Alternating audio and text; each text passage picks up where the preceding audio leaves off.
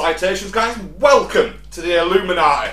Two Yorkshiremen getting pissed, discussing conspiracy theories. Um, now, this is our first episode on our brand new channel, um, so we're starting something a little fun. So let's just go through what we are. Um, first up, I'm Badger. This is my good friend Craig. Hello. Um, and each week we're going to sit down with a different conspiracy theory, um, discuss it, debate it, sometimes extremely heatedly. Uh, there's going to be foul language, going to be swearing, lots of booze, lots of cigarettes. Um, Not for me. I'm, I'm Yeah. very polite. yeah. but uh, we're going to sit here and just discuss, argue, debate um, a conspiracy theory of the week, and then at the end of it, we'll do, we'll have a little closing statement each and say whether answer the question of does I believe. Yeah. Um, I think it's important to note that every single week when we, we do choose a topic and we go away and we research individually, we do not know what each other are thinking about or talking about. Got absolutely no idea what line of research each of us have gone down. Um, but we will bring it to the table and talk about it for the first time. So what you'll be seeing today is me and Badger talking about this for the first time, um, trying to get to the bottom of where yeah, I mean, we've got. all our videos are, com- are going to be completely unscripted, um, and they have to be because I've got a, I've got a set in my head how I want this to play, and I'm going to play a serial. But then you've got your research as well there, and all we do is basically we pick the topic. and It's generally just a three-word question. So we're like, does Bigfoot exist? Did Roswell happen? And that's what we go away when we don't speak about it at all. And so I have no idea what line of research you've gone down, what line of re- you don't know mine. And we sit and have a, a, a nice challenging debate.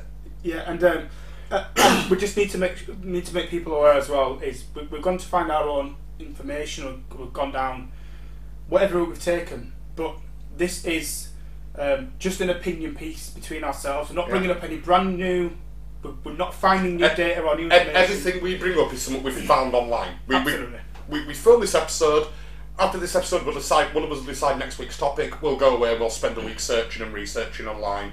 Um, so everything we discuss is easily found online. Um, we do, however, love to hear more information. Um, the opinions we have, the opinions we hold in our videos, are purely based on the knowledge we have at hand. Give me new knowledge. Give me something I didn't know that changed my. I will change my mind like that if you can prove with evidence that I, I was wrong. So please feel free to start. If we miss anything out on a on a conspiracy, whack it in the comments below. Whack it because we're going to read all of them, and you know hopefully we'll get enough of them. We'll start doing a, a comments response video, or maybe we'll come back and revisit a conspiracy theory thanks to um, feedback and stuff. Um, but yeah, should we start with tonight's? Because uh, when I give you this conspiracy theory, your face dropped. Oh, my immediate response was, um, "What the fuck? what? What are you on about, Badger?" um, so again, simple three second, three word question mark kind of thing is this week. Is Paul McCartney dead? That's all I have to say to get that reaction from you. We could make this video 15 seconds long with me just giving a single word response. Um, No. let's. Well, you don't know that's my response. I'm pretty sure from your reaction when I gave you this topic last week is your response. Or has your research changed? That what that was my response last week. Yeah. Is my response this week anything other than no? Or have I got splinters up my ass and very much thanks? um, so we'll stop. So anyone that doesn't know is not watching. Uh, Paul McCartney is a, a bass player from the Beatles and a global superstar, um, an artist extraordinaire. I think. Oh, he could play any instrument. He's just Is it- is- unbelievable. He's just. I don't know if he's a savant, but I don't know if he can pick up an instrument and just play it naturally, or it just kind of goes, I don't know how to play that, and in like three weeks he knows how to play it. I mean, Dave Grohl said, you know, he, he, he brought him on for a, um, a single just to play the drums, and Dave Grohl came in and just said he was unbelievable. It's like, who is what's going on? And you know, he plays lead, he plays piano. He could basically play, play anything. He's a master of his craft, isn't he? That's- Singer, songwriter, play any instrument going. Um, The only instrument I could play better than him is probably the triangle. I'd say. But I, I, don't know, probably the triangle is some new way because some of his stuff as well, especially the later Beatles stuff, was quite experimental. that wasn't a collective though, but Yeah, he but was he's, he's, driving he's force. got that driving force behind it. Um, but let's get to the crux of the theory, right? So, Paul is dead is an urban legend that conspiracy theory alleging that English musician Paul McCartney of the Beatles died on 9th November 1966 Yes. and was secretly replaced by a lookalike. The rumour began circulating in 1967 but grew in popularity after being reported on American college campuses in the late 1969. Proponents based the theory on perceived clues found in Beatles songs and album covers. Clue hunting proved infectious and within a few weeks become a national phenomenon- phenomenon. According to the theory, McCartney died in a car crash, and to spare the public from grief, the surviving Beatles replaced him with a winner of a McCartney lookalike contest, sometimes identified as William Campbell or Billy Shears. Um, it, he has two different names because it was William Campbell at first, then it was William Shears Campbell, which was later put to Billy Shears. Um, so it's not two people, it's one person is this theory. Um, afterwards, the band left messages in their music and album artwork to com- communicate the truth to their fans. Proponents of the theory maintained that on 9th November 1966, McCartney had an argument with his bandmates during a Beatles recording session and drove angrily in his car, crashed and was decapitated. To spare the public from grief, or simply as a joke, the surviving Beatles replaced him with a winner of a McCartney lookalike contest. This scenario was facilitated by the Beatles' recent retirement from live performance by their choosing to present themselves with a new image for their next album, Sgt. Pepper's Lonely Hearts Club Band. Um, it's Can we stop there? Yeah, there's, go on. there's- Whew. there's a lot there, isn't there? There- There's a lot in that statement. So, um, I don't even know where to start. So, okay, let's go down to some general shit, right? So, Let's take it right down to the basics. okay, so they reportedly he left at five a.m. in the morning Right. after having a fight. Yeah, they had a fight. I think it was the was it the Abbey Road studio or Ealing Ealing Studios? I think it was. He took his car, he crashed, he was decapitated. Mm-hmm. Okay, It so was icy conditions on the road that night as well. Because it was on the M1 coming out of London, I think it was. It was like ice conditions on the road. Um, not not stormy as such, but just if he's driving angry and not paying attention to the road, then it's quite icy. It could so careen off. before we even get into any of the conspiracy stuff, I just want to talk some general logic, if we possibly can. You know how I like to start with Yeah, yeah, logic. yeah, yeah. So, um, if Paul McCartney's been decapitated in a car, um, firstly, um, there'd need to be a body. Now, where's that body? Secondly, there'd have to be a proper report, an ambulance, a police report. There'd be witness reports. There'd be a wreckage. There'd be um, all sorts of certificates, death certificates, and stuff that are around there. Um, that's just from the first report. I, I can answer all that. Okay, MI5 covered it up. Yeah. Yeah, and I thought it really I've got it here. The replacement was instigated by Britain's MI5 out of concern for the severe distress McCartney's death would cause the Beatles' audience. In this latter time, the survivor Beatles were said to be wrecked by guilt at their duplicity and therefore left messages in their music and album artwork to communicate the truth to their fans. So this was, there's no body, there's no death certificate, there's no burial, funeral, because the MI5 went, you know this- this is going to cause mayhem. We'll, we'll cover it up. We've got the tools and resources to cover this up. You just have to go along with it. And the Beatles went along with it, but kind of felt guilty, so put messages and clues in, in their artwork and the music. How very convenient. It's really, there's a nice little bow on top of that, isn't there? Like, you can't explain this where the body is, or where the death certificate, or what the autopsy, who the who the who found the body. Um, why why has no one come forward as like at least back then as well? You found Paul McCartney's body side of the road. You go speak to Sun on News at World. You get paid thousands. I mean, I don't know. The, I, I don't know whether that's the, the rag that is the sun But- um, was around back then, but some some red top. Yeah, some red be- top and it. But MI5 did it. Just kind of ties any any complaint or any argument of logic you've got in a nice little box with a bow on top. MI5 did it. Well, yeah, that's that's a, that's a wonderful thing to finish. Um, the, the other thing though is okay. Let's just let's just say, let's say I buy it. Let's just say for one second I can buy Paul McCartney has um, been taken away by the MI5, disposed of in some some British way. establishment cover up. Yeah. this this orph- orphan William Shears Campbell, uh, this lookalike is now going to be picked as the new people. So the, the other thing that would happen is, um, if my brother was Paul McCartney and he just suddenly vanished and then a lookalike turned up, I understand brother's mannerisms, the way he talks, the way he walks, the way he acts, the way we communicate. There's no way I could be hidden. There's no way that somebody could go, here's someone that looks very, very like your brother, because my brother's got a specific tone of how he speaks, a mm-hmm. very different way of working. So what we're saying is, it's not just a case of let's hide this from the public. We'd have to hide it from his family unless they're complicit, which I've never seen any Yeah, evidence it's, it's, of. it's like it's like when I when I get passionate and talk about things, I sometimes So the thing, it, it annoys me. No one's ever mentioned this to me. So it's the first time I've actually mentioned it. But it annoys me is that I know when I'm talking about things passionately, I can sometimes pronounce words that begin with O as if they begin with an H. Okay. So instead of saying out, I'll say how. Um, and I don't know why I do that. I've no idea why. But that's a mannerism that only people close to me would really know about. Agreed. So you you probably noticed it without even noticing it, or, it's not every O word. It's it's occasionally in peppered. I don't know why it happens, but if I suddenly, if, if you were aware of that, and then I suddenly, even as a friend, turned up and that just stopped, and had no explanation for it or reason for it, you'd be, you'd, be, fuck what? So yeah, I mean, and, and the issue is as well is you can.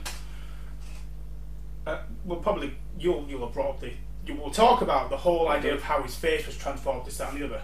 Um, it's it's not just that. It's the there's things that you can't teach. Like um, I'm quite tactile, and I'm gesticulate constantly. I, Yeah. I throw my hands around all the time, and I can't help the facial expressions. But when you were bringing this, uh, people probably see, when you see it back, you were talking. I was like, going, I don't. Yeah, just, my I- hands. We're both quite expressive in how we talk. So Um, you know, and it's it's okay because we're going to get to the point of where we're saying, you know, how he pulled it off was like you said there. The Beatles taught him how to play. They taught him how to be Paul McCartney effectively. yeah, but do- don't this also just kind of say That's just it doesn't matter about Paul McCartney? Paul McCartney wasn't that talented because we can just teach anyone to do it. Uh, right. All I know for a fact is, if the Beatles had their hands on me for ten years, I wouldn't be a quarter of as talented as Paul McCartney. Um, so the, I guess we'll get down to those points. I just want to make. I just want to immediately say, before we even start looking at all these supposed conspiracies and, and evidences The that death putting there, clues, as they're called. Yeah. the fact of the matter is, okay, even if you take, even if a buy the MI5 has taken his body and stashed it and, and, and covered everything up, and we brought this this orphan, Yeah, yeah, got an orphan yeah. as well that's got no history, um, who's been brought forward um, to replace him and become this multi-talented person. You can't hide it from the people closest to him, the f- family. The band may be able to have said, "Well, it's making us millions. Let's put up with Let's it." carry on. Yeah. But you can't hide it from his fa- So you'd have to say his entire family, his entire social unit have to be absolutely complicit as well. And I have not heard of one single person, not one person come forward out of all of them who could have made absolutely millions. MI5 money or MI5 threats. You come forward, we're going to kill your kids. Or there's a million quid, shut the fuck up. Right, just think about what you're saying. I know, I know. I'm, I'm, I'm just playing devil's advocate. You're a logical man, like normally. No, no, I know. It's true. I don't believe that. You true. I'm just throwing. I'm trying to anticipate what viewers would be saying. Right, if okay. MI5 covered it up, then If, they could. if, if you think they've done that anyway, then you're an idiot too, right? So, Welcome to the ALEuminati. we despise the people that watch us. I'm sorry. but if you think for one second that the MI5 will come over, just hidden, this, hidden a body, threatened their entire social group for 50 years, paid them all off for 50 years, when and, and not one person yet has come forward from all of that and gone, do you know that thing about Paul? Well, yeah, it's true. Um, even, even, and if they have, please put me in the comments because I'd, I'd love to. Yeah, yeah, I'd love to. But even if you were paid off, say I were paid off and and spent my entire life keeping that secret, you better fucking believe I'm getting a lawyer and a notarizer around and putting that out on my deathbed. You would deathbed confession. Yeah, you know, I'm, I'm down in hospital, I'm fucking stage three lung cancer or something, and just go. I want a lawyer here, and I want a cameraman, and I want a report. I want three reporters. Uh, this is me. This is what I did. There's evidence of who I am. I'm Paul McCartney's brother. I'm about to die. Uh, by the way, died in 1966. I've been paid by MI5 to cover up for the last 50 year. See, you know, off a pop. I'm MI5 come round and go right. We're gonna kill you now. Do it. I've got three weeks to live. I don't give a fuck. Well, and we also need to take right in, when you go into the future. Remember when the Beatles split up and Apple dissolved. Mm-hmm. Um, so d- at that point, Paul McCartney sued the rest of the Beatles. Did it? He did um, regarding catalogue rights and naming rights and all this sort of thing. So he sued the rest Is of that the because he needed him transferring from Paul McCartney to William Shears Campbell yeah, that's what it was. Yeah. in order to gain his money or what? It, No, and no. under William Campbell, he's like, no, that's my dead name. That's a hate crime. You need to call me Paul McCartney from now on. No, no, because basically when, when Apple dissolved, um, they, they basically just like wrangling over, right, okay, they're dissolving, so who gets what money and what rights and all that sort of scenario. And, and Yeah, that's why like a lot of the songs are put as Lennon McCartney. Well, credits. Yoko Ono has fought for, uh, was it, is it Yoko or someone else? So, because it was, it was Lennon McCartney for a long time, but it's meant to be McCartney, Lennon trying to switch around. So that, that fight's been going on with, with the Lennon estate for decades. Did, didn't that just get settled by it's alphabetical?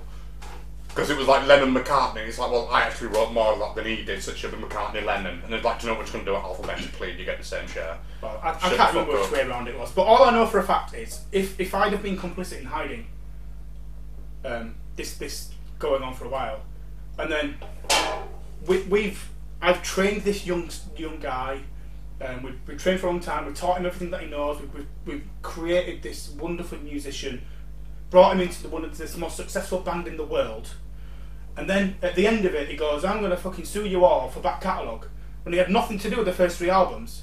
At that point, I'm sure someone they didn't say anything. So Lennon, no, Lennon didn't go. Actually, You're not even Paul. you, you didn't do anything with the first three albums. You don't get a penny. That didn't I happen think, either. I think this. And it got really nasty. I think well, this you know. theory starts grabbing weight though because of the timing of it. Um, so the Beatles had retired by choice from live performances, and were reimagining themselves in a different way with the Sergeant Pepper's Lonely Hearts Club. Yep. So it was like this was like a different band, a different art expression, a different. So you could argue that you could put someone in there who wasn't Paul and just go, it doesn't sound like Paul. Well, no, we, we're trying out this new stuff, we're trying out this new experimental music, and we're going down a different route. And and it can't play live because you can't teach him to sing like Paul because he can't be as good as it. So we stopped doing live. It just seems it, it's convenient Okay. for the theory to work.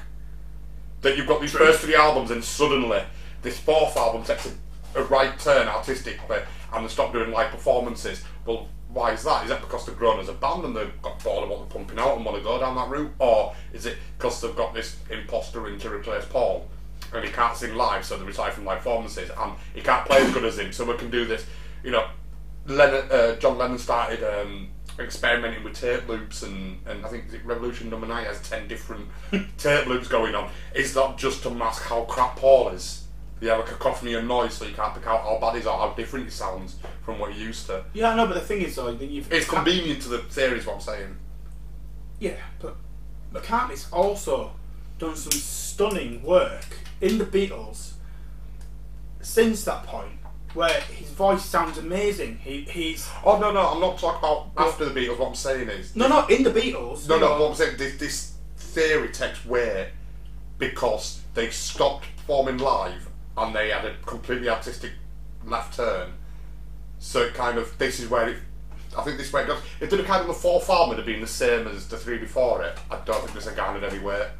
I think it's because Yeah. the Beatles were so different on the fourth album that, you go, well, they could have put someone in. You, you know, Well, you, you could put a pin in and say this is a really good place to start, um, and that's that's where the, the ironically go back to where it's actually started from. Uh, the rumor actually started from no one even heard the rumor before until the Beatles put out in the Beatles monthly book.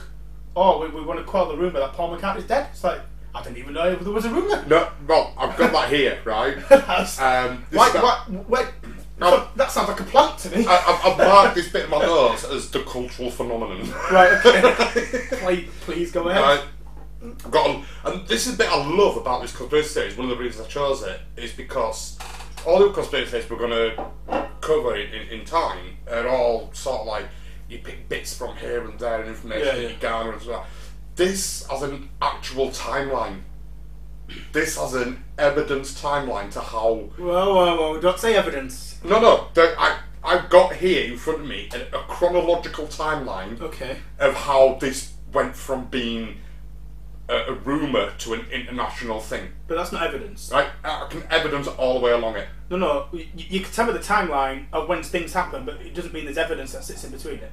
This is an evidence. Okay. Every bit I've got is this actually happened. I this want- actually happened. I want my mind to be blown. Right. Please go. It's quite long, so bear with me and feel free to jump in at any point. Oh, I will. Right, so, the earliest printed record of Paul is Dead story appears in the February 1967 issue of Beatles Book Monthly. Number 43. Right, Yes. the magazine of the official Beatles fan club, which is what you said, right?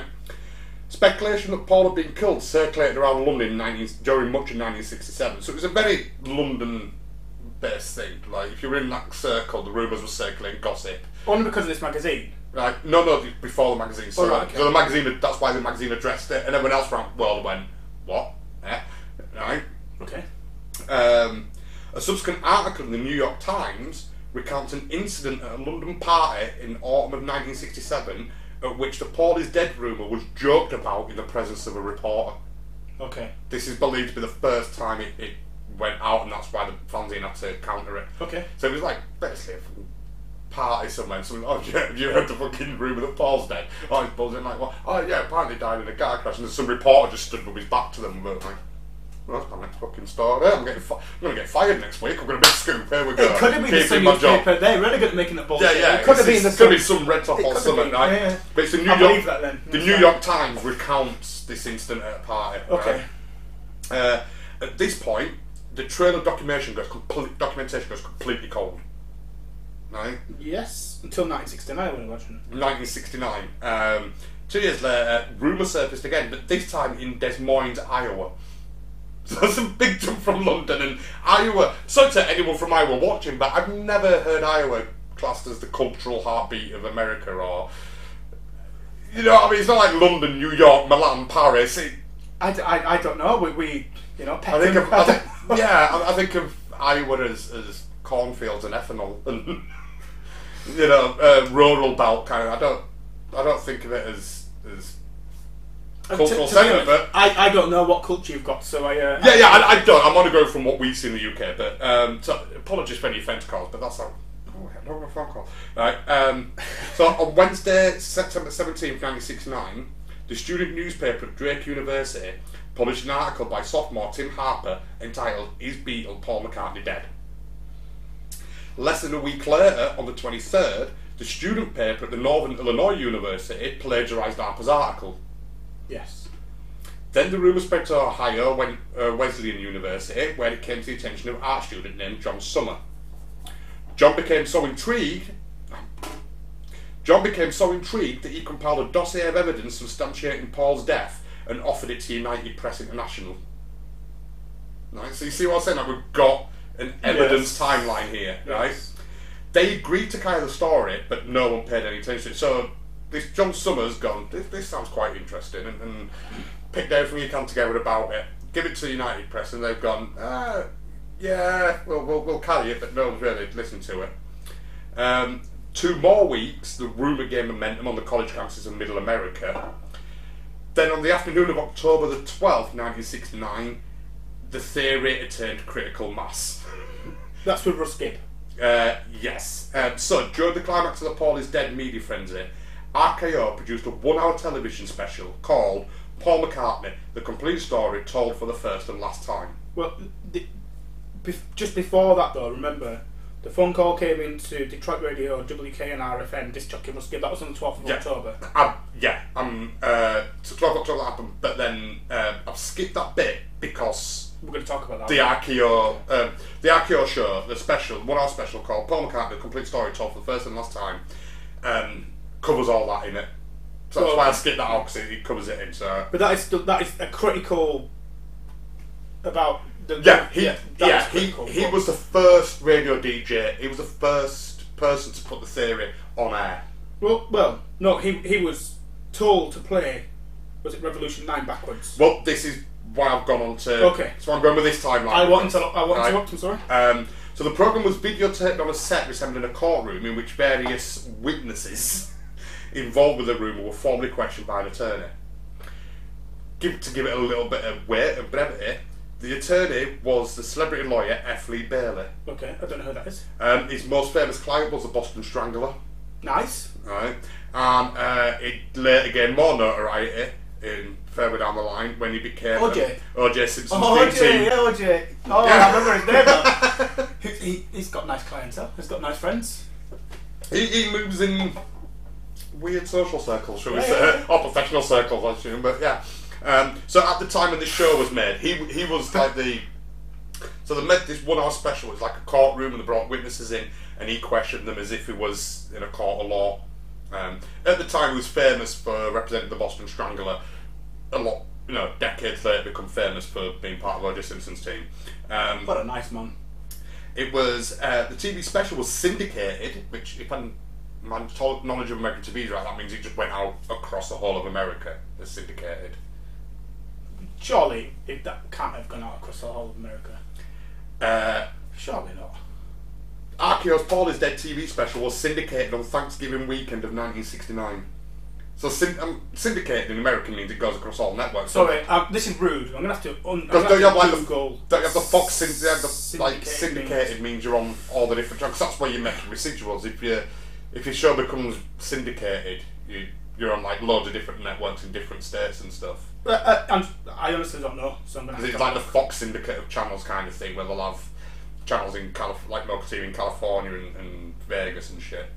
You see, yeah, a syndicated show is programming produced and licensed for use by many radio and television stations throughout the US. Syndicated shows allow stations the opportunity to provide listeners shows that they could not create themselves or access to nationally recognised personalities. So Yeah. yes, So it's it's, it's like uh, I can't believe this got syndicated. it- it's like the BBC making Doctor Who, right, and then Doctor Who being shown in America. or giving people the option, saying you can buy Yeah, option. we show it in America and Azerbaijan and that, that's kind of syndicated. So this was syndicated on Thanksgiving weekend Busy, yeah. when everyone's at home and all the families sitting around the TV, kind of, I'm assuming. Listen to Revolution Nine backwards. Yeah. course, yeah. After the broadcast, all videotapes of the programme appeared to vanish without a trace. Fortunately, the soundtrack was preserved for posterity by an, an anonymous Beatle fan who taped it off his television set. So this is the only recording we have of it. it. Is someone just with a 1969 tape recorder next to his TV set recording the audio. Can you listen to it? Is it? Well, I, I can put links in afterwards. I don't even know about this. I've not got the links with me, but I can put the links in afterwards. That's, that's no problem. I'll put them on. Um, so um, this website I got off has got links all throughout. Excellent. Um, the MP3s and stuff like that all, all throughout. Um, so you can go download and listen to them. Um, so it's where we get back on track with you now. Disc jockey Russ Gibb of WKNR FM was the first man to bring the conspiracy to the airwaves. This was so. This rumor. Let's just bring it back a bit into into the timeline. Yeah. This rumor had been circulating around London parties and stuff, and as a jokey bit of gossip, some rag toppers journalists has overheard it and and um, not reported it, but it's the New York Times has reported that a journalist heard it. You run with some, something sensational. So I'm, I'm wondering, maybe not even a rag top, but maybe because a rag top, like, like the shit rag that is the Sun, had probably published it. Um, but I'm wondering if like a New York Times journalist at a party in London heard it, gone back to New York and gone, ah, yes, it's in London, and they've Yeah, yeah, yeah. they brought that as a laugh. Look, Like, at, look at this strange rumour. Yeah. yeah. Um, so then it went dead. Then two years later, it springs up in Iowa. Someone writes about the student paper. Another university student plagiarizes the article for it, and it just starts spreading across America. So it's kind of it's just gossip and spreading by word of mouth kind of thing. Russ Gibb at WKNR-FM is the first person to publish it, if you like. Well, he got an anonymous call saying, play Revolution 9 backwards and listen to the message that you can hear. Yeah. Um, Which was, uh, Turn Me On Dead Man. turn me on, dead man. Uh, and then they, I think they had like a one hour conversation after that about, whoa, what's, the, what? What? Yeah. What? So Yeah, he- he's discussing this with this anonymous Yeah. caller's caller, and this anonymous caller was just a student who'd heard it on campus and decided to ring into his local radio. I found it, just to put a pin in it right here, this for me is the conspiracy. Right. that because just a random call to a small local random station from a person who won't give the name, you don't know who they are, who goes, listen to this record backwards and hangs up scenario. It sounds very secretive. It sounds, you know, a bit bit peculiar, and then it all kicks off. I think uh, that that It sounds like, planned. it Yes, and that's the out of all of this, out of everything we've read so far, this is the only thing that went. This just.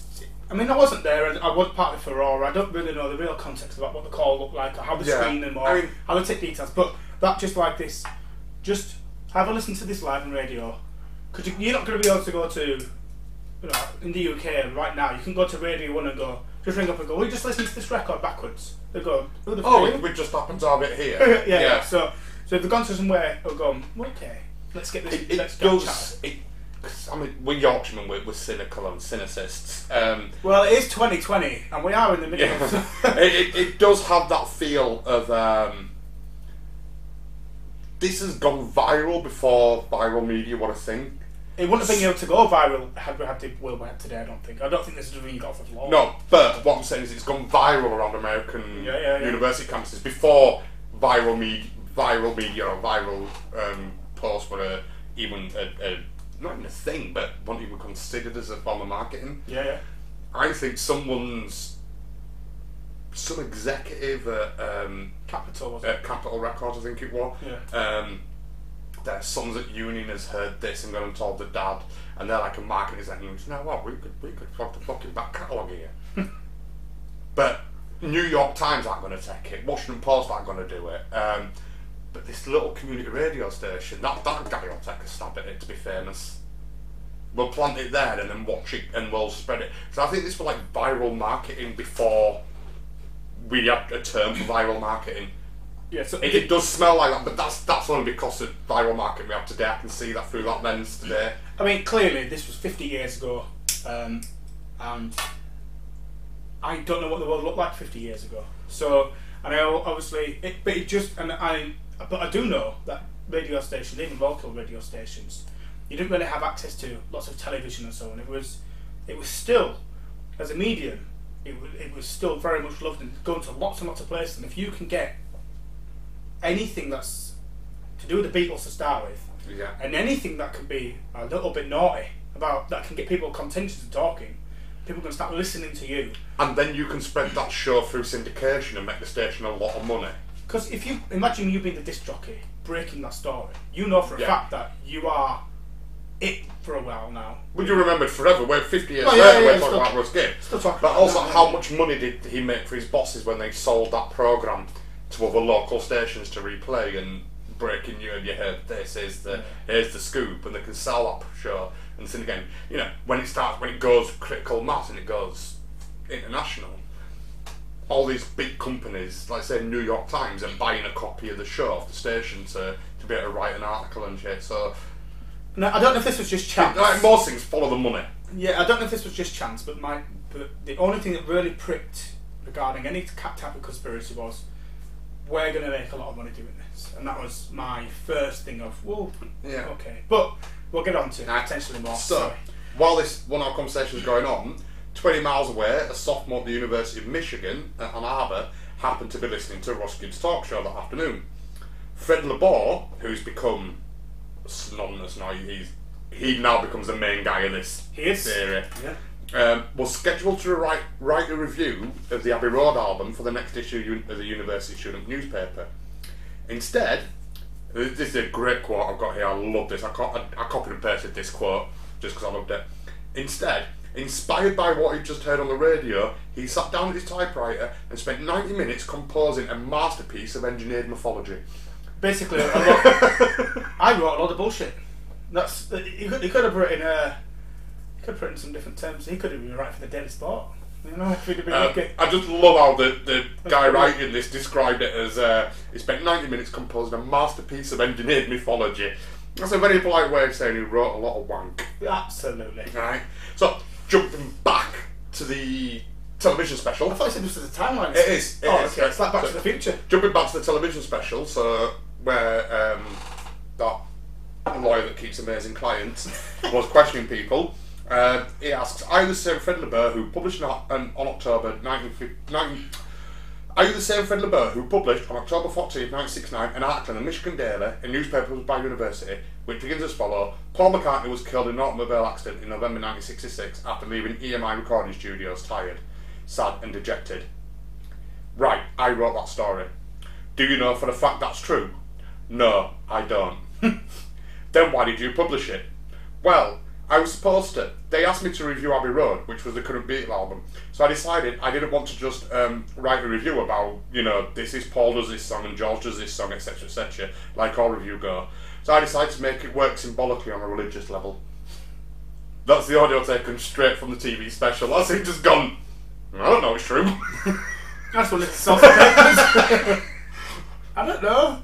Honestly, that guy would make a fucking l- packet in today's day and age, working on social media, wouldn't he? I have to review Abbey Road album and, and I just doing a Don't right want review like everybody else we're going to do. And I heard this on radio and just went, make a good article. Paul's dead.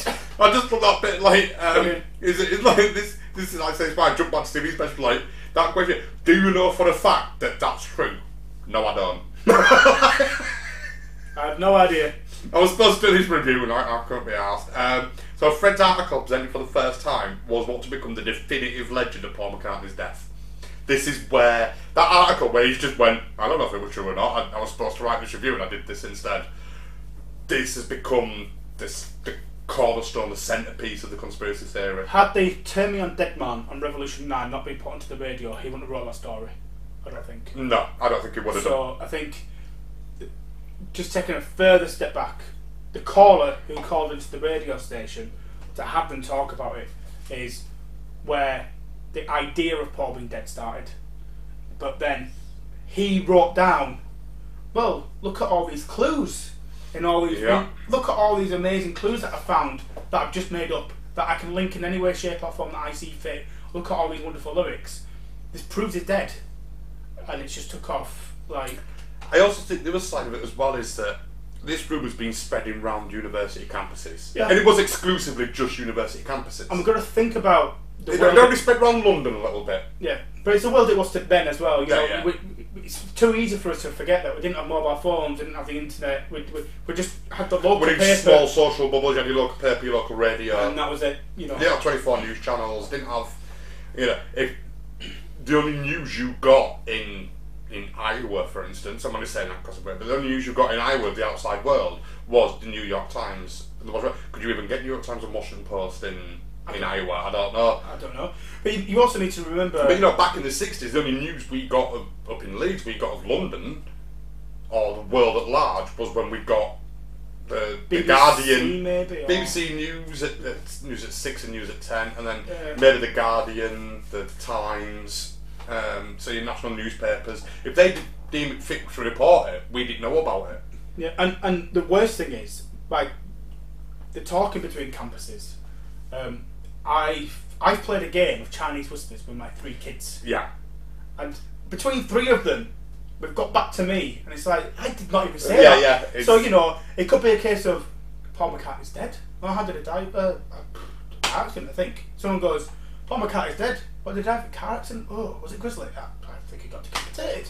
You know, it's making stuff up just to and then it the comes back story. to you, and you went Paul McCartney's dead. Now you got it comes back to you. He got decapitated in a car crash. I never put any of that in. And, That. and MI5 have covered him up. Yeah, yeah. took his body Um, like body snatchers. Um, but it, it- in that, it, it's it can become if people take it seriously, it can become fever pitch. It can become embellished, com- massively embellished, yeah. very very quickly in a very small environment, as to where there's no other way to get information. You just mm, Yeah. Um, so story on. Anyway, please continue. The newspaper containing Fred's article appeared on the Ann Arbor campus early Tuesday morning.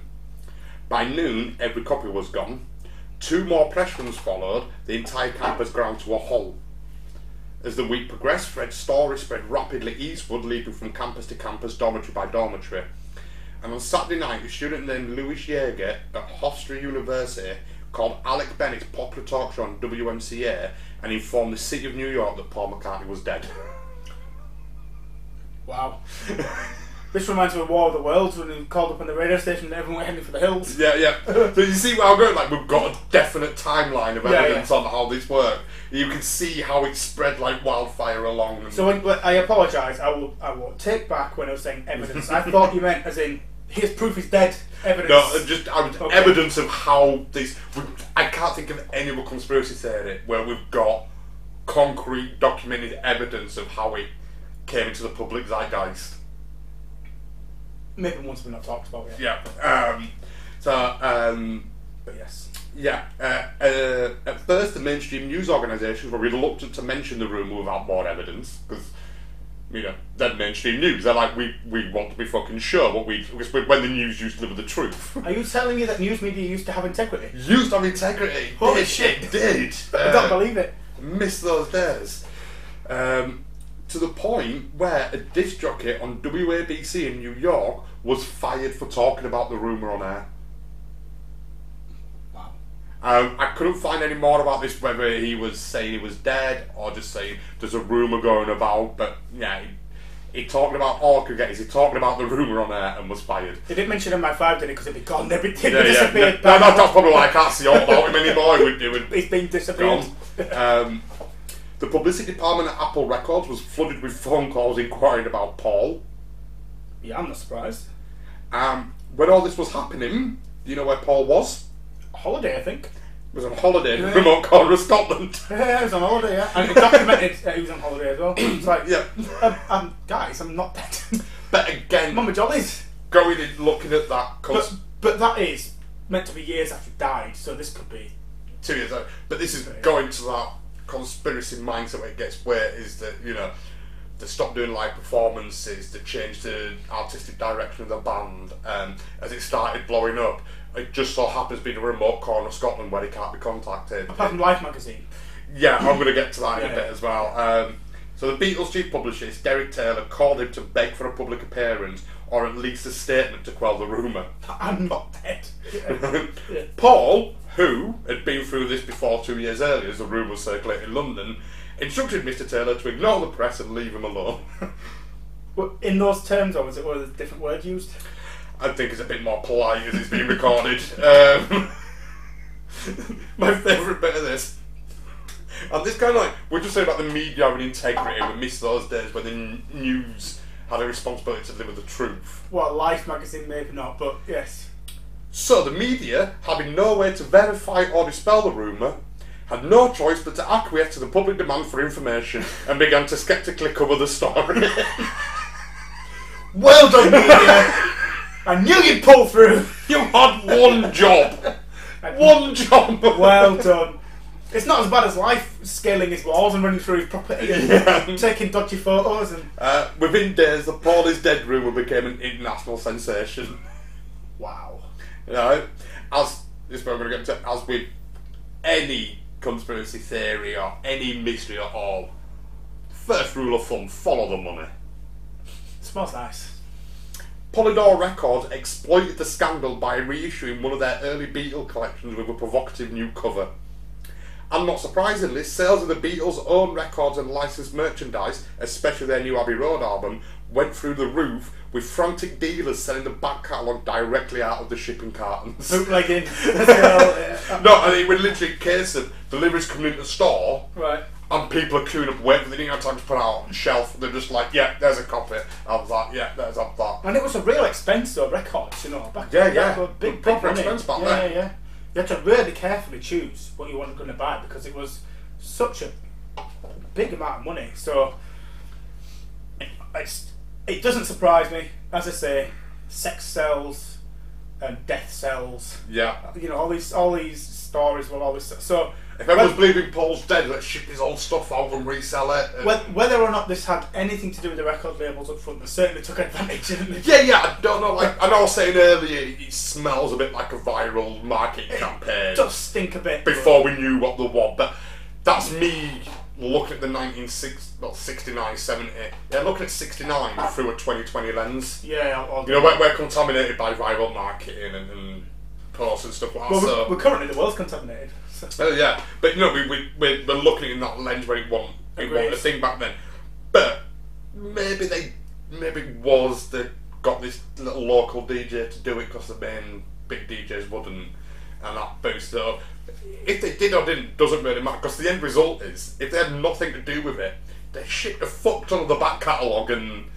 Then, oh, we've got the Beatles. Let's slap a new cover on, a provocative new cover on front of it, and send that out. And What I will say, if you just heard him say that term, fuck ton. yeah, sorry. You're going to hear it next week, and then the week after, and then the week after. It's his favourite term. I love the word fuck ton. It's, it's, Fuck ton. It's because we, we use we use imperial measurement and the rest of the world use decimal measurements. Metrics and all, whatever. Uh, yeah, I use metric. We use imperial. Yeah. So you know, if I talk about if I talk about a, a, a kilo or a, or a ton or a, a gram or an ounce, you know, when I get recipes online for cooking, it says use a cup. How much is a fucking cup? You know, I mean, just, it actually works out like 240 grams. Right, so this is called Badger Ramp 1. Yeah. Um, There might be a few. so yeah, fuck ton is a universally acceptable measurement of weight. Big fucking man. Yeah, there was a massive amount of shit going on. There was a fuck ton of stuff happening. Eh, there's no specific weight.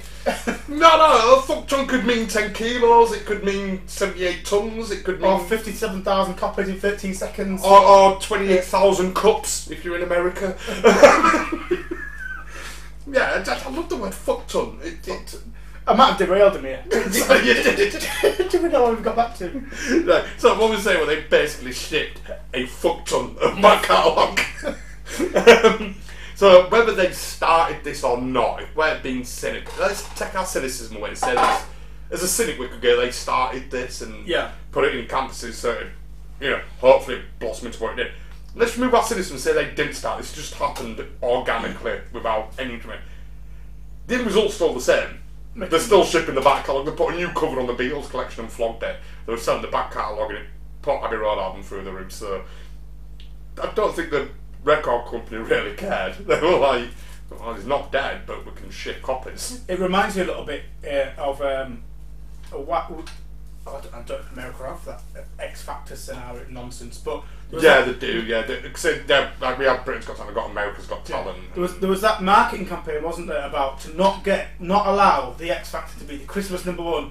Rage Against the Machine Yeah. for Christmas number one. That just so happens to be owned by Simon Cowell, who owns X Factor. So it's, it, it just reminds me of that. Yeah, for, for anyone's not in the UK, um, we the UK Christmas number one, the UK singles chart that we have. I think it's similar to the Billboard 100 in America. but That's Yeah, albums. yeah, Uh, we have singles charts over here as, as well as album charts, and we have a tradition in the UK of having a whimsical, festive, funny. Sometimes crappy. I remember Mr. Blobby. Mr. Um, East 17, Stay Another Day, Yeah. nonsense. Oh. Uh, so we have, we have Anyway. this we have this tradition of Christmas number ones like the darkness. and the past, the pasty one last year, the sausage roll one. Oh, Oh, with a lad Bible, Baby, lad, baby, Baby, or oh. something. Yeah. right. Anyway. Anyway, we're getting off topic again. Of But course. yeah, so we had the Christmas number one, um, which we got annoyed because when X Factor started in the UK, and we apologise, like we've given America and the world Black Sabbath and Judas Priest and Ozzy Osbourne and, and all this lot, and the Beatles. and the Beatles, and then we give Stones you, and- then we give you X Factor. Sorry, apologies. Um, but we got really pissed off that the X Factor came out and it was when it releases, the winner gets to release a single, and it, obviously it got to number one because of the TV show, but it got the U- Christmas number one. That was the thing of it, the Christmas number one That was it. um, so we got really angry and this social media campaign started to have Rage Against the Machine. Fuck you, I won't do what you tell me. Yep. As Christmas number one to go, yeah, this will send the message to Simon Cowell who created X Factor. Will that be the same Simon Cowell who, like, if the X Factor winner gets number one, he makes a fuck ton of money. That word again. If Rage Against Machine gets number one, that sticks in Cat Simon Cowell's eye because he still makes a hell of a lot of money because he owns them as well. So, it, Don't tell him. no bed. Um, but it, uh, but this reminds me of that wonderful taking advantage of it. It wouldn't surprise me if it's like, oh, just let it run. Just let the story run. Simon Cowell sent it back because I think this is where the market came in. Simon Cowell, like, he came out and went, "Oh, I think this is, this is incredibly distasteful and, and really sad. Like these these performers have worked really hard to get through this competition and then to win it, to prove their talent, and the UK public are taking that away from them. And being British, we're going, fuck you. We will take it away from. We don't care. I'm gonna go buy this song. I'm going to that's buy it five times. I'm going to buy it on every account. I'm going to buy it on iTunes and Google Play. I'm going to go to the shop and buy it on CD. I already own it twice. Yeah, I'm going to buy it another five times just to tell you, you dick, because I'm not having that cunt. Um, Tech UK number one. I don't care. Yeah, I want him to be crying on Christmas Day. And Simon Cowell sat there going, well, this is working brilliantly. It's exactly the same. Because all that happened that year, instead of him getting number one Got with the X Factor, he got number he got number one with Rage Against the Machine and number two with X Factor. So he made twice as much money. It was a very Merry Christmas for Simon yeah, Cowell. yeah, he, he really enjoyed that Christmas. But I'm just saying, this as a local it thing. does stink of that, doesn't it? Absolutely. Record companies have just gone, just run with it because we're going to make a fuck ton of money. Even the record company saw it picking up traction in the American university. They went, Paul, fuck off to Scotland for a bit. go, go stay on this remote corner of Scotland where you can't be contacted by anyone. Please, because it's. Uh, Just because if, if you're not seen in public for a few weeks, this is going to fuel to fire. Like, where is Paul now? No one can find him. that really is our cynical mind, though, isn't it? Because uh, Well, this is why we're Yorkshiremen and we're perfectly qualified to do this show. especially when drinking beer, yeah, yeah. It makes me even more cynical and less likely to believe anything anyone tells me. Um, anyway, sorry to be able So- to yet again. That's our timeline Yeah. of how it blew up. Shall we talk about? happened, shall we talk about Life magazine? Yeah, so, like, sorry, I forgot about Life Magazine. So, they, I'll, I'll let you describe what happened with Life Magazine. Oh, great. Okay. Have you got it down there or not? No? Yes. Well, Yeah. I know that Life magazine basically invaded where he was. Well, yeah, so basically, it's Paul's in remote Scotland. This conspiracy has gone international and just blown up. And they were like, "Where's Paul?" And he's told his media manager to fuck off and leave me alone. I'm on holiday. And I'm sure they were the words. Or he's been sent there and told to lie low. And they said, "I want to come out." He's like, "No, you're fucking staying where you are. yeah. We're sending someone over." There's no here but sheep. So ultimately, they went over, um, started taking some some photos. They got very unhappy, told them to piss off, but supposedly took some rather unsavoury. um, yeah, they, they, it were two reporters from Life magazine and a photographer. Yeah, yeah. And the, the photographer got photos of Paul charging at them and throwing like a spade and a bucket at them and leaving him alone. And it would ruin his reputation, his, his image. His, his, this He's a, he's a nice guy. He's Yeah, a yeah. Blackest guy. So he said, "Okay, what I'll do is I'll give you an interview. I'll talk about all this nonsense that I'm not dead.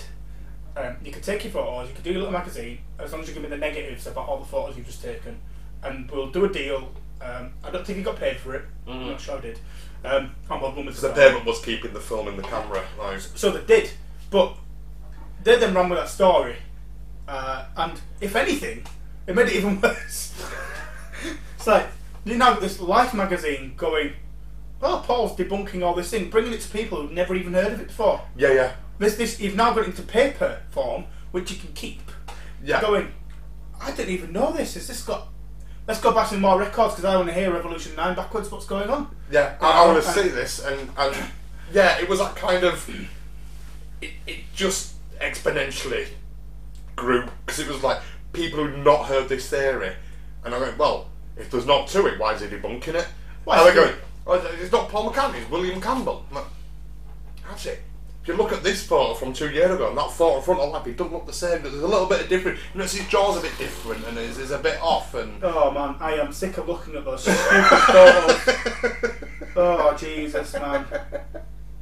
These uh, uh, right. The people who put his photo side by side with, look at this green circle and look at this green circle. This little bit of an eye is a bit different to that little bit of an eye. Fucking yeah! You grow old, you get different angles, you get different lighting, and, and I'm I'm I'm sorry, right? But if anybody believes 1960s fucking plastic surgeons can go get similar looks a bit like Paul McCartney. Have Give him all the plastic- Jordan? Give him all this plastic surgery and go, it looks fucking identical, including the moles on his neck. We're going to give him moles as well. yeah. Yeah, we're going to give him all this perfect. If you think those fucking butchers from the 1960s could go, bellissimo, I mean, perfect, women have it bad in, in today's joking. society where they, you know, they have like an hour of makeup routine or a two hour night beauty routine and, and you don't need it women you don't need it we, we, we love you and find you sexy as fuck anyway Unless you look like him with a beard. And then- but you, you know you just love touching my beard you deviant but um, Touche. but um imagine like if, if you were William this he must have had like a six hour movie set makeup routine every morning like he can't go out, he can't go out that house and collect his milk in case someone's taking a photo of him looking like William Campbell. He has to put his Paul McCartney face on, and Well, they said he went under the knife so to take a step back, this this William Shears Campbell, um, uh, supposedly him. I know he's mentioned the latest songs, but we'll talk about after. Um, a Scottish orphan who won a, a na- this supposed nationwide lookalike contest that no one can find. Yeah, yeah. Uh, no one can find any evidence of it happening, and it only happened very quickly after Paul died. Yeah, like two days. Like, you look just like him. Um, he supposedly like imitated Paul. They put him under the knife, same height, same build, scouse, um, left-handed. I mean, finding a left-handed Scotsman in Scotland is, is, is quite impressive.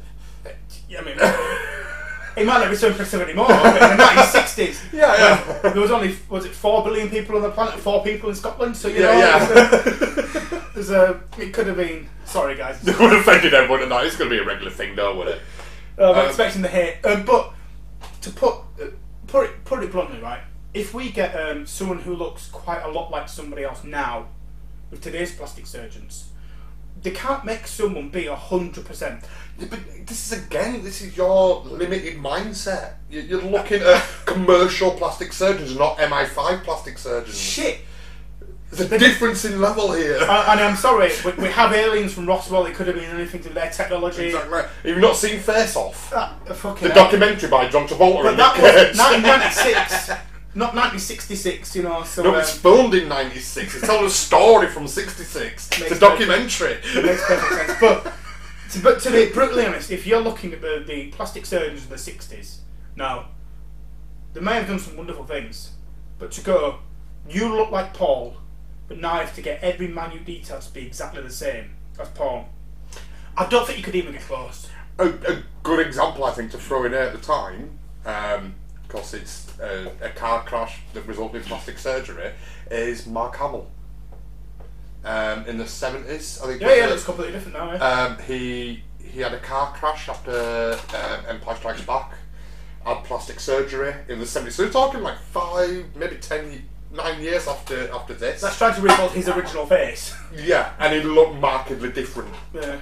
Um, and that this is a guy who's the lead actor, the star of the biggest franchise, movie franchise ever known to man at that point, and they can't get his face looking exactly like it used to, but the Beatles can get Paul McCartney replicated down to the mole. and down to the nuance in regards to his bit. Well, I guess we're going a bit off track, but I just, just, I keep going for tangents because I can't. I'm, I'm trying to keep myself on track because I'm bubbling, This is this is why I put it this way. It's why I put it a bubbling This surface. is why on my notes I've put it on this way. I've got the theory, I've got the. I've got the timeline of how it blew up. Then we're gonna go into the clues. Because That I put it this way just sucks. I knew I knew there's little bits I write in my notes. I'm going. I'm gonna need to leave about five minutes for my next note there because he's gonna fucking go on one. So normally, so we've been okay. There have been some discussions that we've had previously where you said one thing and you've not spoke for thirty minutes. Could have just gone down like a train and gone, Badger. There, there will be some points during these during these shows. There will be some points where I'll just throw shit in just to wind him up and set him off. So it's a thing of beauty. And then there'll be another time where you may not hear me speak for half an hour because I'm off on one. it's just so the, it'll be the point you made in the beginning is the same point you made at the end, and we tied it all back together. So do we agree? Yeah, yeah. Yeah. Another 10 minute run. I wanted to say everything before we got to the point. This is the thing, this is why we do the show, because we, we're passionate and we love the art of debate, um, where we can shout and bawl at each other and not fall out. Um, So the reason I, I, I like the way we've done this so in this way, and the only reason I'll say that is because too many people automatically come come out with. Like you can read up websites, you can see people do it on videos, and they'll go, "Look at all the evidence." Well, actually, don't look at the evidence first. Look at the supposed evidence. Talk about the logic. How can it happen first before you can even before you even consider thinking about all the lyrics and the and the and the yeah, artistry I mean, and so on. we're going to get to what, what's called the death clues, is, is my next bit to get to. But the only way I could put this together really and properly and informatively in a way comes out was to describe the theory and then because we don't have it with most theories. Um, with any conspiracy theory, I don't think we're going to get another one like this anymore. We discuss where we have an established, documented evidence timeline of how the theory expanded and blew up and where it came from. So we, and we've explored that was it PR stunt and, and technology at the time and where now. So, so I had to do it that way. That Well, yeah, I was. we have a deeper understanding. For me, we have a deeper understanding of the theory and what's gone on, and a solid foundation to then look at the clues from. But I think what we're also coming. Personally, I'm driving this from a different, from an angle of not from being here's all the evidence, let's discuss the evidence and come to a conclusion. It's like, well, actually, let's talk about what is the most logical thing you're going to look at. Look, you know, is it even plausible before you start talking about these supposed death evidence, death clues? Is it even plausible before we get there that this could even happen? Yeah. Um, can't even get I- into my mind. I feel How with this and the, and the plausible it is. research that I've done in this last last week, um, I feel we've covered this in a deeper level than any of the research I found. I just um, don't understand it. I, I, I feel we've got we've got to that point where like we're just about to get to the evidence and the death clues. Well, not the evidence, the death clues. We're just about to get to that where most people dive straight in with that. This is why I'm really proud of this, sh- especially this one, where we've got that foundation. We've got this is a theory, this is the timeline. Now let's look at the evidence. We've got a foundation to go. Anyone watching has got a deep understanding of not just what happened, but how it happened. I can tell you how it happened. it didn't happen. yeah, yeah, it didn't. By the way, right, so we've we've set the foundation. We've set the what the theory is with how it came to international prominence. yes. Now we're getting to the crazy. Well, let's not do people a disservice. You're not crazy. You're mentally challenged. There's a difference. there's, there's a difference. The ALEuminati, politically correct as always. Um, Absolutely. So, so uh, yeah, well, well, so we're getting to the crazy. These these are what are being termed in in, in Beatles fan fandom, I suppose. Is best before we get into this, can we can we say last week, before we get to a conclusion at the end, where were you on this? um, You can tell me at the end what your mind is today, but where was your mind last week? last week when I brought this up, Yeah. Uh, my mind was because I knew of it obviously. Um, was this is absolute bollocks, but I know you're a massive Oasis fan, so in turn I assume you're a Beatles fan, Absolutely. and this would wind you up and it'd be funny. Um, this is gonna Done get a me good job. This is gonna get me a lot of hate, but I, I, I think the Beatles are overrated. I think they're overrated. Um, Ca- right, just call the cops.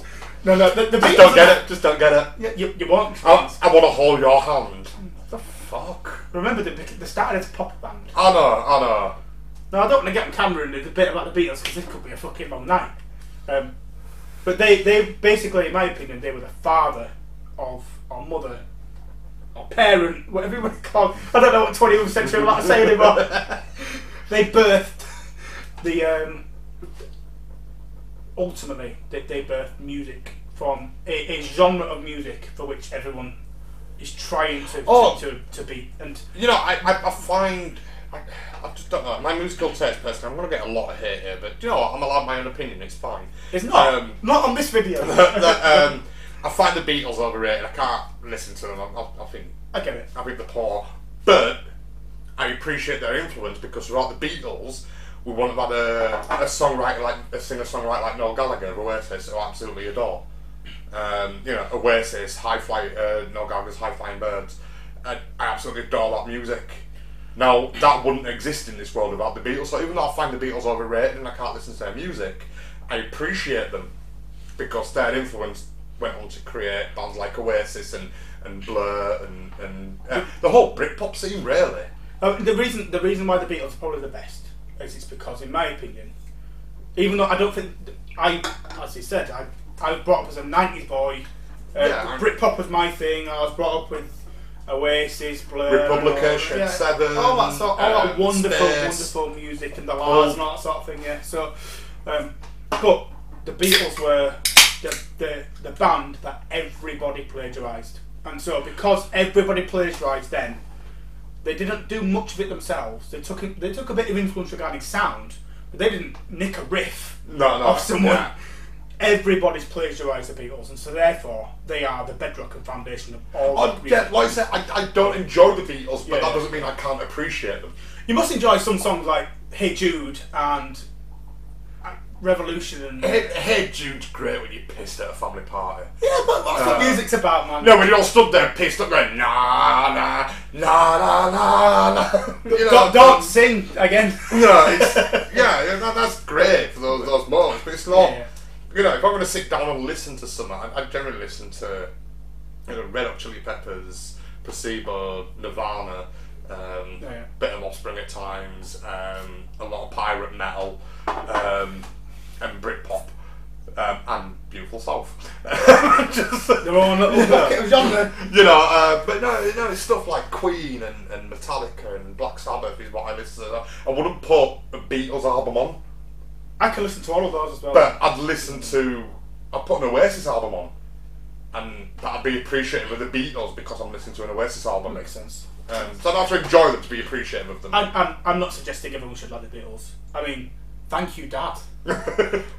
well, it was my, my dad Yeah. is the reason I, I, I well I listened to like I say nineties kid Britpop grunge all that lot is what I'm into but then went on to metal later on but thanks to my dad I still listen to Beautiful South because that's all I heard of my house growing up and I absolutely adore Paul Heaton as a poet Yeah, yeah, absolutely. But um, ah, what were we talking about again? Anyway, So, you, you yeah. said something about the Beatles not being. This is yeah, I said, I'm yeah. I said the Beatles were overrated and you can't say that without some sanctimonious prick having a go at you Actually, on this occasion, I held my own and I didn't go nuts. I almost Yeah, yeah, you, you, you were quite subdued. I mean, you did go for the ball. An instant reaction. Well, On this occasion, I held more bomb dagger this bastard. However, let's get to the clues Right, so for you mentally challenged people we, like we've been to this for a while now. We'll get there. Now, and I've, you brought Revolution down a few times. I've gone, not yet, not yet. Well, I, what I will say, can we, I just say, I think the probability is we are not going to cover all the clues. There's a No, I- great probability. We're probably oh, gonna, there's hundreds, hundreds of them. so we're we're probably going to cover the, the most commonly known ones. I would assume. Yeah, I've, I've taken some of the main ones out. Yeah. Um, there's one I left out because I didn't think it was relevant, but I've seen your notes, you've flickered from it, you've got it, so it's fine. Okay. um, so, the death clues that we talked about for people who don't know. Uh, Beatles fans believe that clues signifying the fact of Paul's death had been concealed on the album covers and in songs released by the surviving Beatles. And this this is where the conspiracy refuses to die yes, because this is interpretation and this brings up debate. Um, but this is different. This conspiracy is different to many because this is a conspiracy only if you're trying to find it. it's this isn't a conspiracy of did this happen and was covered up. This is a conspiracy of interpretation. I 100% agree. You can look at something and interpret it in any way that you seem fit to fit your particular narrative in your echo chamber, Yeah, without a shadow of a doubt. And this is this is cherry picking to suit your narrative. And Um, forgetting about everything else that, that disproves what you're thinking of.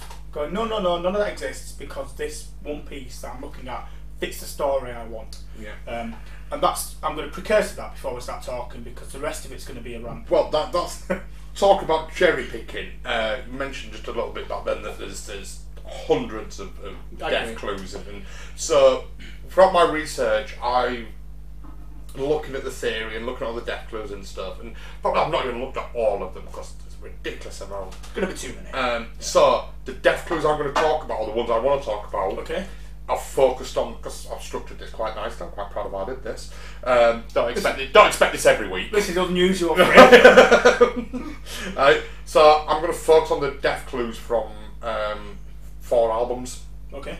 Um, so that's Sgt. Pepper's Lonely Hearts Club Band. Yep. That was released in June of '67. Yep. The soundtrack for the Beatles TV special Magical Mystery Tour. Yes. That was released in December of '67. Yes.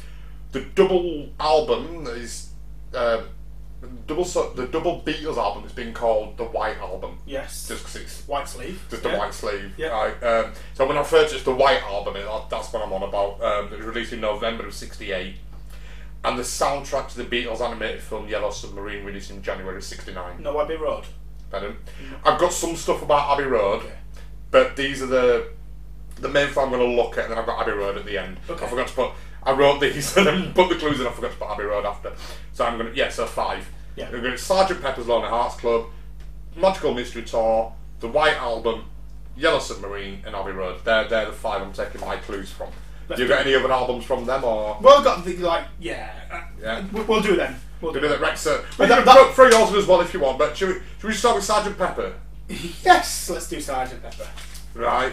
Um, so this is this is one of my favourite ones. Um, on the front cover, of Sergeant Pepper's Lonely Heart Club Band. Yeah. Um, there's um, a lot of cultural icons in it and stuff like that, right? But the British comedian Issy Bonn is raising his open palm directly above Paul's head. Yep. So, are we, are we going to talk about one at a time and debunk them, or are we going to talk about them all and talk about them in the end? Uh, talk about one time in the bunker. Right, so this the reason this is a, a death clue right by fans is that um, so on the cover he's stood like he's stood at the back line he's kind of got his hand over his head like from behind him. Um, this gesture, according to clue hunters, is an Eastern symbol of the presence of evil. Um, Okay. that's that's the clue. Is that he's the only one with a hand above his head? Like there's a Prince of evil here. He's not. He's not the real Paul. So, what I would say, and this, could po- this could possibly debunk many of the death clues because people choose to see what they want to see here. This is like looking at clouds and seeing an elephant or a telephone. I can't remember the word for it. Uh, Yeah, pareidolia. pareidolia, that's it, yeah. But that's just making a picture of because your brain needs to make, make a shape or something it recognises out of Yeah. I think this is seeing meaning where there is none. It's So the one thing I would say is what people fail to even consider, even though none of the evidence is there, is there's a picture of this above Paul's head. Now, if you look at the outtakes of Yellow Submarine, there are about ten pictures where Paul is not stood there. He's stood completely different places in the no, this is Sergeant Pepper. So, sorry, Sergeant Yeah, yeah. Pepper, apologies. In Sergeant Pepper, there's about 10 pictures of them. With loads, you, can, you can go look at all yeah, the there- there's three, four different. There's loads of them. Yeah, He's, he's in loads of different places. He's, he's got a clarinet, a trombone. He's stood in this place, in this place, stood at the front, and he's also at the back. Got his back to people. There's, there's so many of them that they just went, that one looks good. "This is the best looking picture," Yeah, and it happened to be under under this. Now, what I would say is, um, I've all I've read so far is someone say, "Oh, by the way, this is a, ge- a death gesture." I've yet to find evidence that that is a death gesture from anywhere. Yeah. And does Paul even know it's a death gesture? yeah. It- So, you know, people say it is, but I don't know where from. the only time I can see this being referenced as a death gesture is when it's referenced to a Beatles clue. I've never known. I can't find them. I tried to go a hand above a head, whether it's in a peace sign or an open sign or whatever sign. Where's that gesture of death? I couldn't find Yeah, it. I, I can't. That's it. The only time I can find it being referenced as a, sen- uh, a gesture of death or sometimes a gesture of evil, um, and it's an Eastern mythology symbol of the presence of evil, is in relation to Beatles' death clue. It's in release. It's the only time it's mentioned. Oh, this an hand above a head is is a sign someone's dead, or it's a sign of an evil presence or duplicity. Is reference to a Paul McCartney photograph. Right. Yeah. There's no, there's nothing else anywhere. So it seems like this has been made up specifically for this theory, and also going back to, like we said previously, 1969. We wasn't a connected planet. The news was slow in getting everywhere. So you go, oh yes, it's Eastern mythology. All right, well you, you, you know what you're talking about here. I believe you because you know where you can't whip your phone out. In 1969, you can't whip your phone out of your pocket and Google it like we have this week. So it's kind of like you're just told it's an Eastern mythology thing, so it's stuck. But I can't see any evidence anywhere that it is, unless the only time I, the only evidence I can find to it is when it's related to a photograph of Paul McCartney. Agreed. Um, What's point two? point two, uh, you mentioned is holding a clarinet. Yep. Um, it's actually a cor anglais. Yes. It's got. And one of the things it's got like a, a little curve. People say it's like a scythe as well, like a death scythe. Oh, see, I've not seen that. Yeah, so what's one of the things is, oh yeah, it's another symbolism 'cause it's got, it's got like a bit of a curve. It's not even a proper curve like a scythe, but oh, it's, it, it symbolises death. It's like it looks like a scythe. But as well, in the outtake photos, you see him with a trombone. You see him without a clarinet or, or mm-hmm. a cor anglais. You see him with different. It doesn't even necessarily. They chose that one because It just is the one that they chose Well- for the picture because he had different uh, instruments in different pictures. The clue I've got here is that is on the cor anglais. It's not the instrument that's important. It's that Paul is the only Beatle holding a black musical instrument. The others are holding gold instrument, gold sparkly instruments. Yeah, but he was also holding a big gold trombone in one of the pictures. Mm-hmm. Um, I think it's a trombone. I'm sorry, I shit my instruments, but um, that's why I could never be Yeah, a yeah. Beatle. but no, apparently the, the, the clue, the death clue on this black. bit is that they're all holding shiny gold instruments and he's holding a black one to symbolise death that is that he's not alive. if that was going to be the only symbolism they were looking for, he would never have held another instrument in any of the outtakes because it'd be gone. We need to symbolise from death in different positions. Yeah. Or, or maybe on a black trombone or a black triangle Yeah, yeah, but you know they what I mean? Yeah. Yeah. So that, that you're not buying that one. No, it's just people looking for what they want. Yeah, so that's a lot of nonsense. Um, group of hi- uh, another clue on the cover of Sergeant Pepper because there's loads in this. I don't have that many, but you, you please. Um, in the uh, in the lower half of the image, there's a group of hyacinths that are arranged in the shape of a guitar, um, and three or four long sticks resembling guitar strings. Uh, there's three sticks across it, so the hyacinths are kind of in a as much a guitar shape as you can make out hyacinths, with three black strings Yeah, yeah. along it to represent the guitar. Um, to say that the it's four strings for the bass, I think it is, to symbolise that the, the bass is dead because the, the argument that the, the theory is that the entirety of the Sergeant Pepper's cover is a burial, it's a funeral, so they've got the wreaths in front and the band there, and then all the cultural icons. Because he were a cultural icon, so he's now he's on the black instrument because he's dead. There's a guitar wreath showing Yeah. four strings that the bassist is dead in the pile of dirt because there's a burial, and he's going to join all the cultural icons behind him. Well, Um, from I don't know if Peter Blake was a photographer or, or whatever. I'm sure he was a photographer for the day.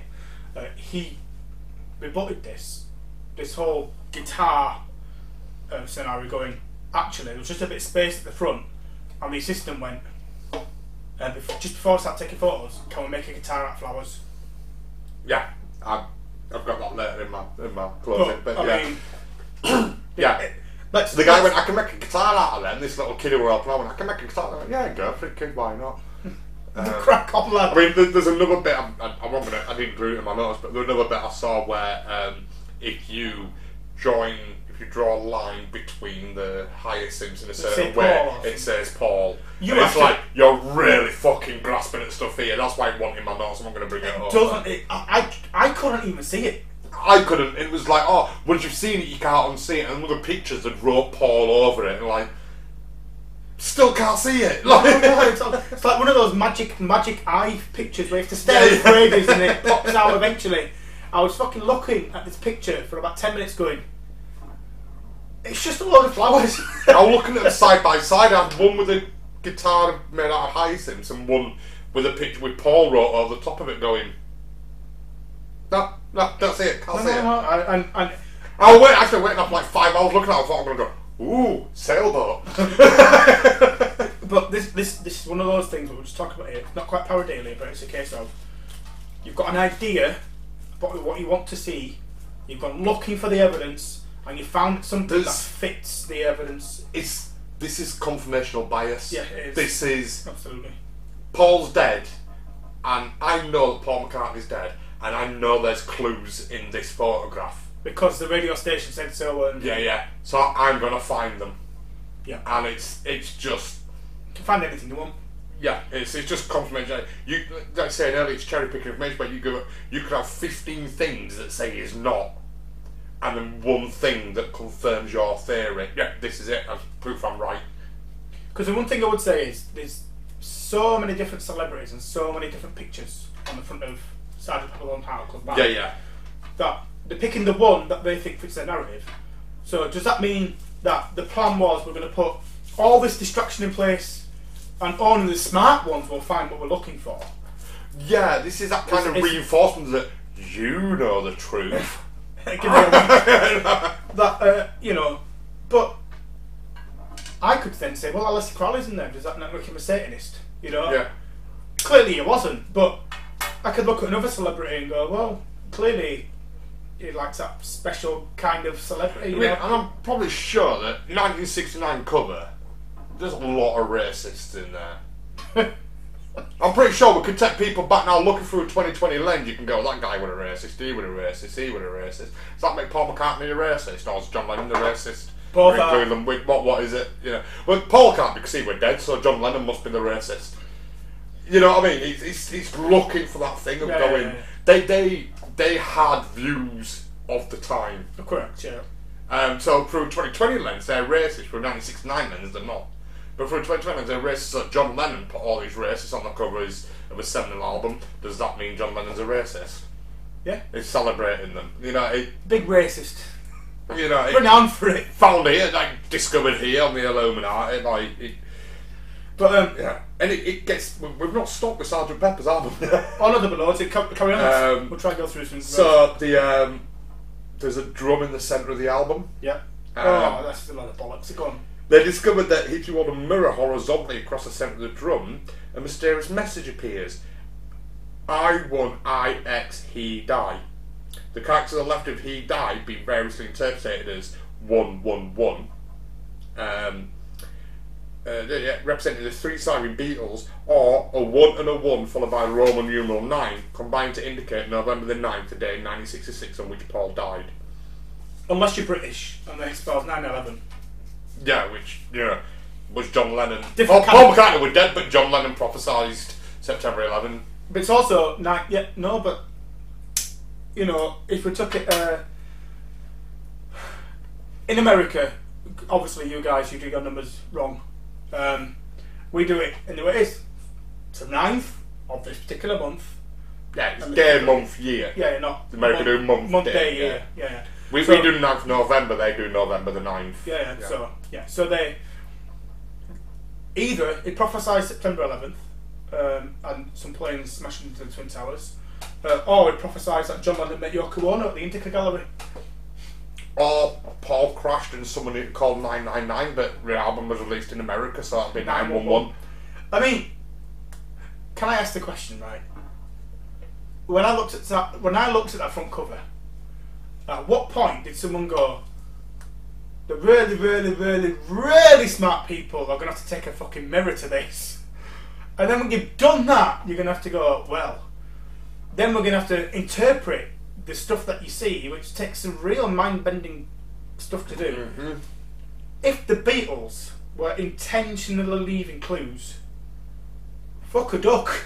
I mean, That, that takes some. That takes that takes Hawkins. it's Hawkins level intellect to put these clues out there. I mean, fucking From hell. people who were smacked off their tits on every drug going at the time. A fair place.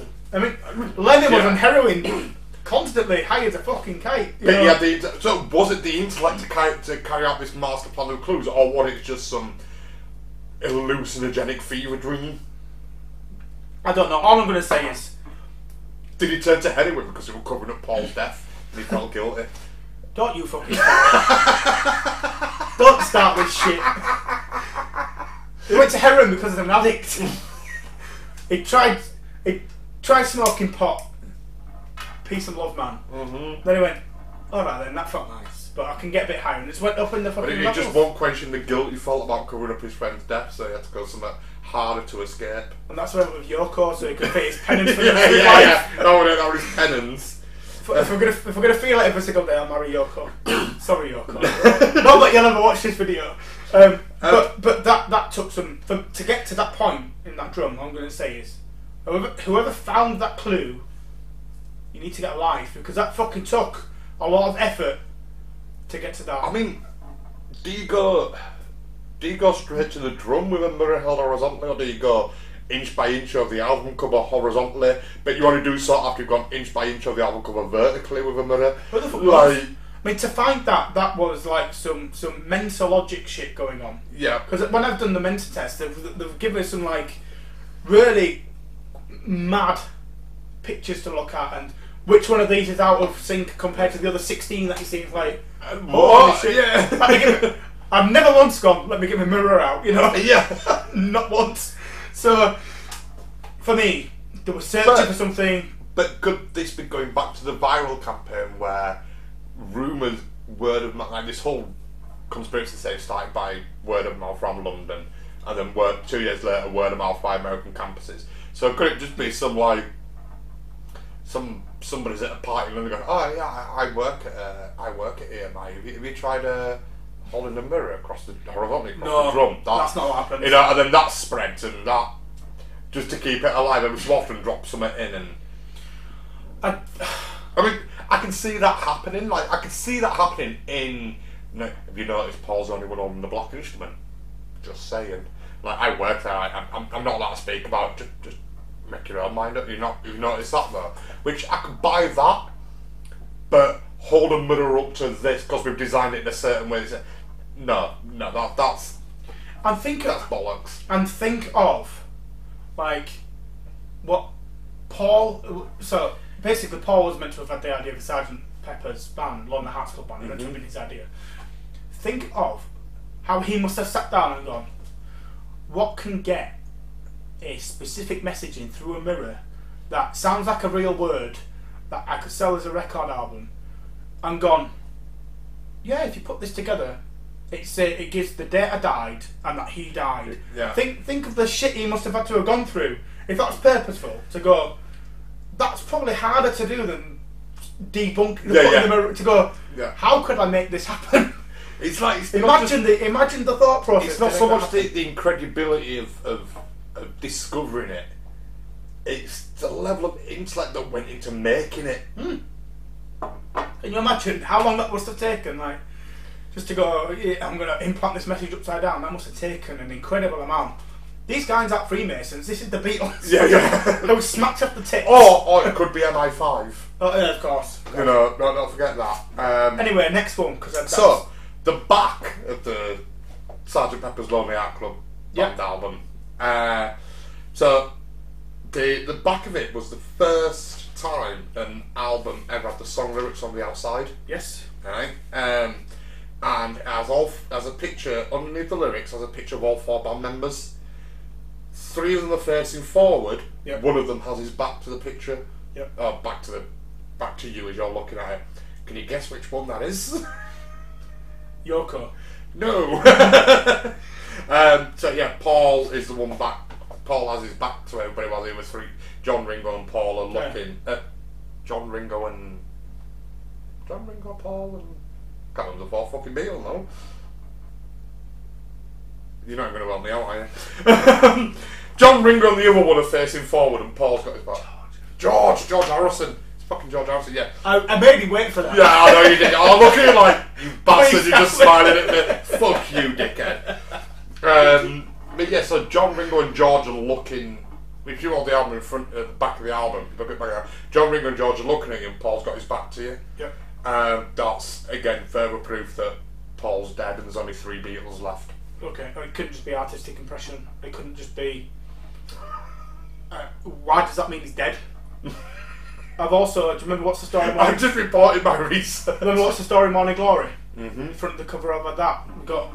Well, even though it's a standing, you got Noel walking one way, Liam walking another. Yeah, but that, was, that was a reference to Paul being dead. Was the album come on? That I've seen that come up as well. That the Oasis, um, uh, widely widely considered the second coming of the Beatles, and they knew the truth. That Liam's dead.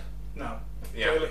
They were Yeah. referencing that they knew Paul's dead. That- Did, well, I've seen that come up on, on the forums. Of I mean, I know the. Wonderwall video. You see lots of backs of heads and stuff like that. But but anyway, but why does that mean anything other than he's got his back to people? Why does it have to mean anything? This is the Beatles. Look at the fucking front cover. It's a mindfuck anyway. What's the difference in sticking that on the back? Um, just sorry, I put my notes out of order, but jumping back to the front cover again. yeah, Um, Paul's wearing on his left hand, left arm. yeah. Um, there's a patch that says OPD on it. It doesn't say RPD. Right, uh, that's you know, like in America you have DOA, means dead on arrival. Uh, over here we have a, uh, officially pronounced dead.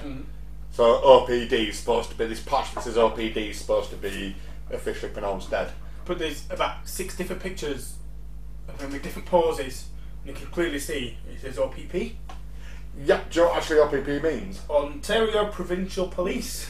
It was was their 1965 tour of Canada. Yeah, they was given it by the police. Yeah, uh, yeah. He wore it as a as a thank you.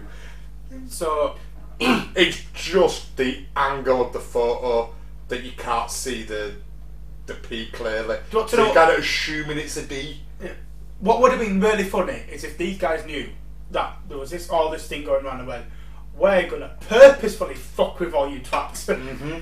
you know, this wasn't the best photo, even though you can see OPP in all in every single other one. You can see OPP We're going to put this one that makes it look like D, officially pronounced dead. purposefully fuck with all you guys. But again, going up and looking at um, scene what you want to see, even if you take that photo and it says OPD, right, that means officially pronounced dead, like DOA, a dead on arrival kind of thing. But you're ignoring the rest of the patch. yeah, exactly. That has the Ontario province flag on there. So why was he? He, according to the rumor or the theory, he died driving up the M1. Why in, in England? Why would he have officially pronounced dead in and then the flag of Ontario? He wasn't officially pronounced dead in Ontario. Wouldn't it be the the a UK flag underneath there, the, the Union Jack or something, or the St George's Cross because he died in England? But no, no, officially pronounced. To me, if you read the whole patch, and you see, let's say we take OPD as officially pronounced dead, that and you've got the flag that says officially pronounced dead in Ontario, Canada. Not officially pronounced dead in on his way out of London. Maybe that's M1. another conspiracy. He didn't die in London. he died in Canada. died in Canada, yeah. Maybe that's a new one. We're not So to me, it's just like, oh, we'll take these these three letters, but we'll ignore the rest of the patch. Correct. Yeah. Um, Again, seeing what you want to see to fit the narrative that you want in your own mind. um, top moving on to the songs of Sergeant Pepper. Oh Jesus. Okay. I've not done any investigation on songs, but let me see. Let me see if I can remember them. Um, so uh, the song of Sergeant Pepper um, also contained disturbing references to an untimely death. One number in particular seems to allude to the car crash which supposedly took Paul's life. Um, and the lyrics go, he blew his mind out in a car, he didn't notice that the lights had changed, a crowd of people stood and stared, they'd seen his face before. Uh, that. So say, say that lyric again. He blew his mind out in a car, he didn't notice that the lights had changed, a crowd of people stood and stared, they'd seen his face before. Um, that was about Tara Brown. Apparently, it's about Paul McCartney dying in a car crash. But none. The bit that gets me on this, right, is that the theory, the original theory is he left EMI Studios angry, drove off angrily in ice conditions, lost control of the car, and de- decapitated himself. Right. Yeah. These lyrics says he didn't notice that the lights had changed. Apparently, he died on a motorway. There are no lights. There's no traffic lights on the motorway, so how can he not notice the lights have changed? Or is that referencing that the bottom's going down this route and he didn't notice? Well, actually, in my notes, I've got like a really s- just randomly placed um, comment, and I didn't even know why I wrote it, but it works perfectly with that song. Is John Lennon said, and he specifically said, Tara didn't blow his brains out, but it was in my mind when I was writing that verse. John Lennon said to Hunter Davies, and who Tara Brown is. Mr. Tara Brown, age 21, is the heir to part of the Guinness fortune, and he died in hospital yesterday after a car crash at the junction of Redcliffe Square in Redcliffe Gardens, South Kensington. So he was writing a song about the heir to the Guinness to Guinness. See that that that bit that that obituary. Uh, died in hospital yesterday after a crash in his car at the junction of Radcliffe Square and Radcliffe Gardens, South Kensington. That fits with these lyrics that he didn't notice lights had changed. A crowd of people stood stared. They'd seen his face before. So I'm assuming being a rich millionaire or, or an heir to the Guinness fortune Yeah. is you've, you've been on TV, you've been in papers or magazines or whatever. It's kind of like I, I've seen his face, but I can't quite place him. Well, John Lennon said he wrote it about him. No, but I'm saying it's people at the scene Yeah, going, yeah, yeah. I recognise that guy, but I can't quite place him, seeing his face. Whereas, like, fuck, that's Paul McCartney. Well, no, Paul McCartney was decapitated. Well, yeah. Yeah, but, that, that, so that, there's Paul McCartney. Is that his head? You know. yeah, yeah. But no, sorry. So this, yeah, that picture you give me there Yeah, yeah. fits. He blew his mind out in a car. He didn't notice that the lights had changed. Junction of Radcliffe Road and whatever, Radcliffe Junction. A crowd of people stood and stared. They'd seen his face before. Kind of says he was famous and people recognised him, but they didn't know where they recognised yeah, him from. yeah, yeah, yeah. yeah, that to me that fits that. Right. Um, moving on to the second album, Magical Mystery Tour. Ooh, crazy! I am the Walrus album. Yes. I love that. Uh, on the front cover, the four Beatles are dressed up in animal costumes and masks on. Yes. And it said on the front Beatle is Paul, dressed as a walrus in black, in a crucifixion pose with his arms out like this. Now, there's a lot of speculation that the walrus is a symbol of death in Roman mythology, in Dutch mythology, and Eskimo mythology. Um, apart from the walrus is John Lennon. because if it, the, the TV series shows it's John Lennon, you got Paul playing the bass, but the walrus is John. And I know that John says Paul is the walrus, but it it was I think John I think um, when Paul had got when John had got clean from being a heroin addict, he said it was like a is it a go anywhere gift? I can't. There's a specific. Let me see if I've got a quote because he said something along the lines of. Um, uh, let's have a look. So John Lennon said, "Oh, we said it in Playboy magazine. He said the one that contributed to Paul McCartney is dead. Uproar because the lyric said the walrus is Paul." And John said, "Yeah, that line was a joke, you know. The line was put in partly because I was feeling guilty because I was with Yoko and I knew I was finally high and dry. In a perverse way, I was sort of saying to Paul, Here, have this crumb, have this illusion, have this stroke because I'm leaving you. That's what John Lennon specifically said in Playboy magazine. So the fact that he said that, he he was the walrus. He's admitted he was the walrus, but said I just said it was Paul as a goodbye. The, what goes with the death clue here is that um, there's a 24 page booklet that came out with the um, LP when I'm the Walls was released. Okay. And on the fr- on the second page, I think there's um, John says, "I, I am the walrus," and then Nic- Nicholas, Nicola or Nicola, where it says, um, "No, you're not," and that's proof that John isn't the walrus. John's the walrus in the film, but there's it's repeated three times throughout this 24 page booklet where uh, I am the walrus, and she says, "No, you're not," and laughs at him. Um, and that's proof that John is only the walrus in the film to cover up Paul being dead. Um, not according to John himself. I think you're grasping at straws there, and I think I mean, John yeah, himself. John, John himself came out and went, "No, no, it's not. No, it's not. He said once I got clean, because clearly it had to be fucking mental to write. I am Yeah, Because that is some crazy. Those lyrics make no Then you could argue that it was- it. It's genius. He was high time. as fuck when he wrote it, and then when he got sober, he gave that comment. So he does he even know what state of mind he was in or what he was thinking when he wrote it? Well, probably not. Probably not. It's, it's, it's a convenient answer after the fact. Uh, yes, but I, I wrote it to mean Paul's dead and he's the walrus, but then I realised 20 years later, oh, this is still continuing. Like, no, no, actually, what I wrote was about me leaving him for Yoko. I mean, th- there is some of that, isn't there? I mean, obviously yeah. there is some of that. This is like revision of history. But I think we've seen before. Um, this album came after, so therefore, if the first album, Sgt. Pepper's Lonely Hearts Club Band, if we're saying there's, there's coincidences, and most of it's explainable away, Mhm. away, did they then go, well, actually, we're not talking about Paul's death from that one because it's all explainable. We're going to start talking about it from the Magical Mystery Tour instead. Um, just seems illogical to me. The fact that Paul's come out and I mean, said, the other side of it, the magical mystery tour, it's a fucked up drug induced. Like, you watch that and you feel like you've taken drugs even though you haven't. Uh, yeah, and those costumes were made in Poundland. I mean, so you were awful. you could put alt in there to. I mean, I wish I was with If, if, if you're gonna if you're gonna hide it, if you're gonna hide, if you're gonna tell the world that Paul's dead, wouldn't you put it out in a nonsensical, drug-induced fucking film? Yeah, but the thing is, though, if you're trying to get the word, so in my Because that's the easiest way to hide it. Like, we, we, Rebecca come and go, you can't see this.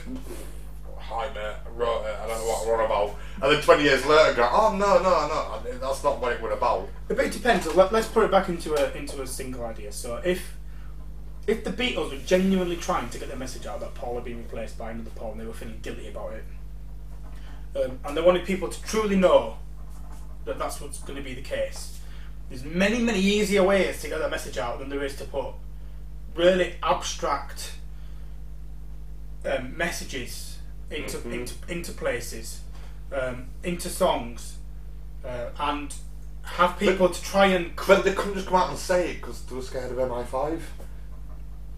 So they had to put it in subliminal, weird ways that relied on you playing this 10 seconds of this track backwards. So let me ask you a question: Is Jeff down the street, who lives in a lives in his mum's basement, eating chicken wings with mirrors on Sergeant Pepper's Lonely Hearts Club, Club Band, um, smarter than MI5? Because if he could work it out, MI5 would have been going, "Oi, dickheads, you sort this shit out. I know, I know what you're doing. But it's got to Stop the point it right where, now. It's got to the point where he's too far out of the box. Pandora's box being opened. MI5 can't put it back in now, even with their amazing That's why they shot- 1960s plastic That's why they surgeons. shot John Knight. That's It's it. why, it's why they shot John. I get it. I No, it it. had nothing to do with the Mockingbird or whatever the book will call fucking it. shot John to shut him up from his magical Yeah, mosquito. I yeah, get it. that- that's it. Right. Anyway, Um, sorry, I'm fucking.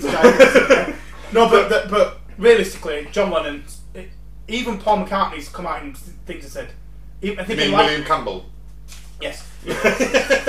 in Life magazine, I even think he said, if I can find the, the quote, he even said it was John.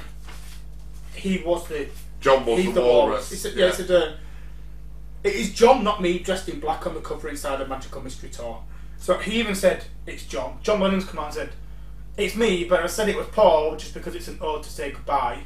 Yeah. You know, so if you've got two Beatles saying it wasn't even Paul, why are we? Why am I sat here with you talking about Whether That- it was that's Paul Paul. or not. Yeah. when two of them come out and said, "Oh, and it wasn't Paul." Yeah, I think it's just because we can't prove it was. That's what gets this. Like you can go, you can go. Two Beatles come out and said that it's not him. Well, William Campbell and John and say that to keep it covered up because they can't speak out openly, so Right. they're saying it. So it Get it? buys into that confirmational bias. Clearly, clearly, I'm wrong. You know what I mean? No, I'm saying from the mind of someone who's looking for these clues. Yeah, yeah. I mean, you're gonna find what you look for. You find what you look for, and you're going, well, we, me and you can sit and go, well, Paul McCartney and John Lennon said it's John Lennon in the suit. We've no way of knowing.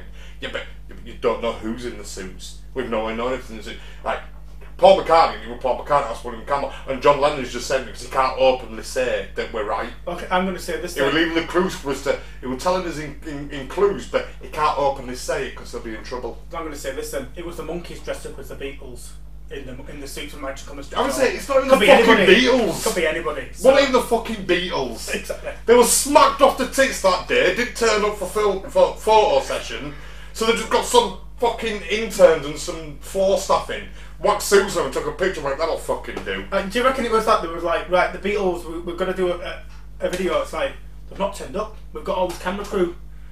We can't lose this money. But you don't look like the Beatles. You do not have Paul's fucking plastic surgeon. Shit, what we're going to do? Like, quick, there's a fancy dress store next door. quick, exactly. Go get some shit off. But can you imagine? Can you imagine? Can you imagine being a photographer? You you've been booked in. You're gonna pho- You're gonna take the photo for the front album of a Beatles fucking TV special. Like in 1969, Beatles on that. Like fuck it, I'm gonna go photograph the Beatles tomorrow. You get to it. You get all your shit set. You're looking forward to meeting the Beatles. There's gonna be a story to your grandkids. And the Beatles don't turn up because they're smacked off the tits. And you got Brenda the cleaner going, how do I get this out? I can't breathe. Shut the fuck up, Brendan. Put your arms on. exactly. That's that's probably how that album cover played out. That is 100% how we're going to play You know, I, in, in my head now, I've got a now in my head where John's in an opium den, Paul doing coke at some party with models, um, Ringo still in Lost. Ring, Ring, Ringo's in a loft playing with trains, not realising what time of day it is, and George is still a big, and George is just fucked off his tits in a hippie commune in Kensington.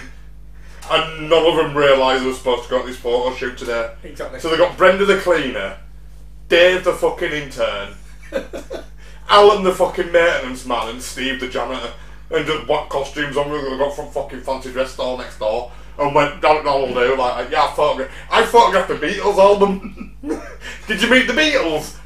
No. Who was under those costumes? That is 100% how that happened. that story is as believable as. Well, no, no, John and Paul are saying No, they no, no. them because it's That story is more logical and likely to this death clue. than this. I've got my arms out like the Christ in the crucifix. Um, I'm the only black one out of three white ones to symbolise death and. We've cracked it. we can stop recording right now. We've cracked this. We've caught you at long last, Paul. We've caught you. Can't pull the wool over our eyes anymore. Doing doing coke with those fucking Vogue models when you should have been doing an album shoot. we know the truth. You know what? You know what? I'm disappointed. Does that believe that? Does that believe? I'm very disappointed. anyway, let's get on to the next one. so we've, we've just cracked that. we figured out what the walrus was. Um, but going back to this, um, so the album, Miss Ma- uh, the Magical Mystery Tour, came with a 24 page booklet. Yeah. Right? I'm going to go back to something we mentioned right at the beginning. Right? Okay. Um, so page two of the booklet has Paul um, sat in front of a de- uh, sat behind a desk, and the sign in front of him says, "I was." Yeah, but think of the picture in between going I you was because is is there's a picture th- there's a, an old was it World War Two we need Yeah, you they're in like uh, Britain needs you kind Yeah, of yeah, yeah. Uncle Sam type pick. but there's a picture Uh, of that saying you underneath so I you was that's what it really No, says. no, it's just a, there's just just a thing in front of him that says "I was" on his desk. Don't you know No. get like Mr. Paul McCartney on the desk? that's not true Um, no, I've seen the picture. it It's, says I that picture of the guy going you no, no, I've, I've seen the picture. It's just like you know, you get like on a desk where it says uh, Mr. Paul McCartney on front of a desk or something. Yeah. It just says "I was" at the front of the desk. I need to look at this I'm sure I saw Um, something else I'm, I'm googling for the second time today um, so yeah, he he sat in like World War Two military um, attire uniform. I don't know, like some brigadier commander or something. Maybe World War One. Sorry, more than World War Two, I think. But uh, yeah, the sign in front of it just says "I was on the desk." It's like one of those signs. You know, you got to get signed sign about, about that big that says "Mr. Paul McCartney." Damn it! I can't find the picture. Um, Um, let me see if I can find it. I'm pretty sure that it had the I, that picture, and then was on the end of it. Just remember, it's in my history. Let's look at his history. Because it, no, it I'm going to went, cover the camera. it, it wasn't in my history because I put it on my PC, not my phone. Yeah, there we go. I found the website. Right, so um, I'm gonna put. I'll put this picture up on screen. Actually, now um, when I get down to it, um, I'll put this picture on screen while I show Craig it. Um, where's it gone? Let's get through all the fucking Sergeant Pepper shit first. it's a good website what you found there. Um, Yeah, look. Look who's Look in the middle. Yeah, but look, you. Oh I, yeah, you, yeah, yeah, yeah. I knew was all right. Yep, I stand corrected. I'll put that. that that'll be on screen back there now. Um, yeah, I didn't see the you in it. I just thought I was this I want you kind of thing. Yeah, I you was okay. Didn't see that. So really, it says I you was. Yeah, What does I you was mean? Is it it's a pissed up? yeah. It means so if you if you look at it as a picture from left to right as we read standard English, I you, You was. was. Take that picture away and it goes I was. That's what people see, but they're not seeing the full picture. Well, the mention because that picture you just pointed out, I didn't notice was in there of, of like the um, it's the World War Two. It's one of the World War. I'm sure. I'm sure it's two going like we need you for the war. Britain needs you. Yeah, yeah. And it's, it's kind of like that old uncle, that Uncle Sam needs Yeah, you yeah, kind yeah, of thing in yeah, America. Um, that's right. Now they point out another shot from the same scene that you can see on page fourteen of the book shows Paul from a slightly different angle, and it just so happens there's a pointing hand in the recruiting poster just above his head. We've already. Dis- we've already So we're said- going back to the hand above the head again. And I can't see a single piece of evidence that suggests that's anything to do with death. A hand also appears above Paul's head in the cartoon on page fifteen. Okay. again in the photo on page 18, and yet again on the photo in page 24. So, what about all the Arctic photos that we didn't see?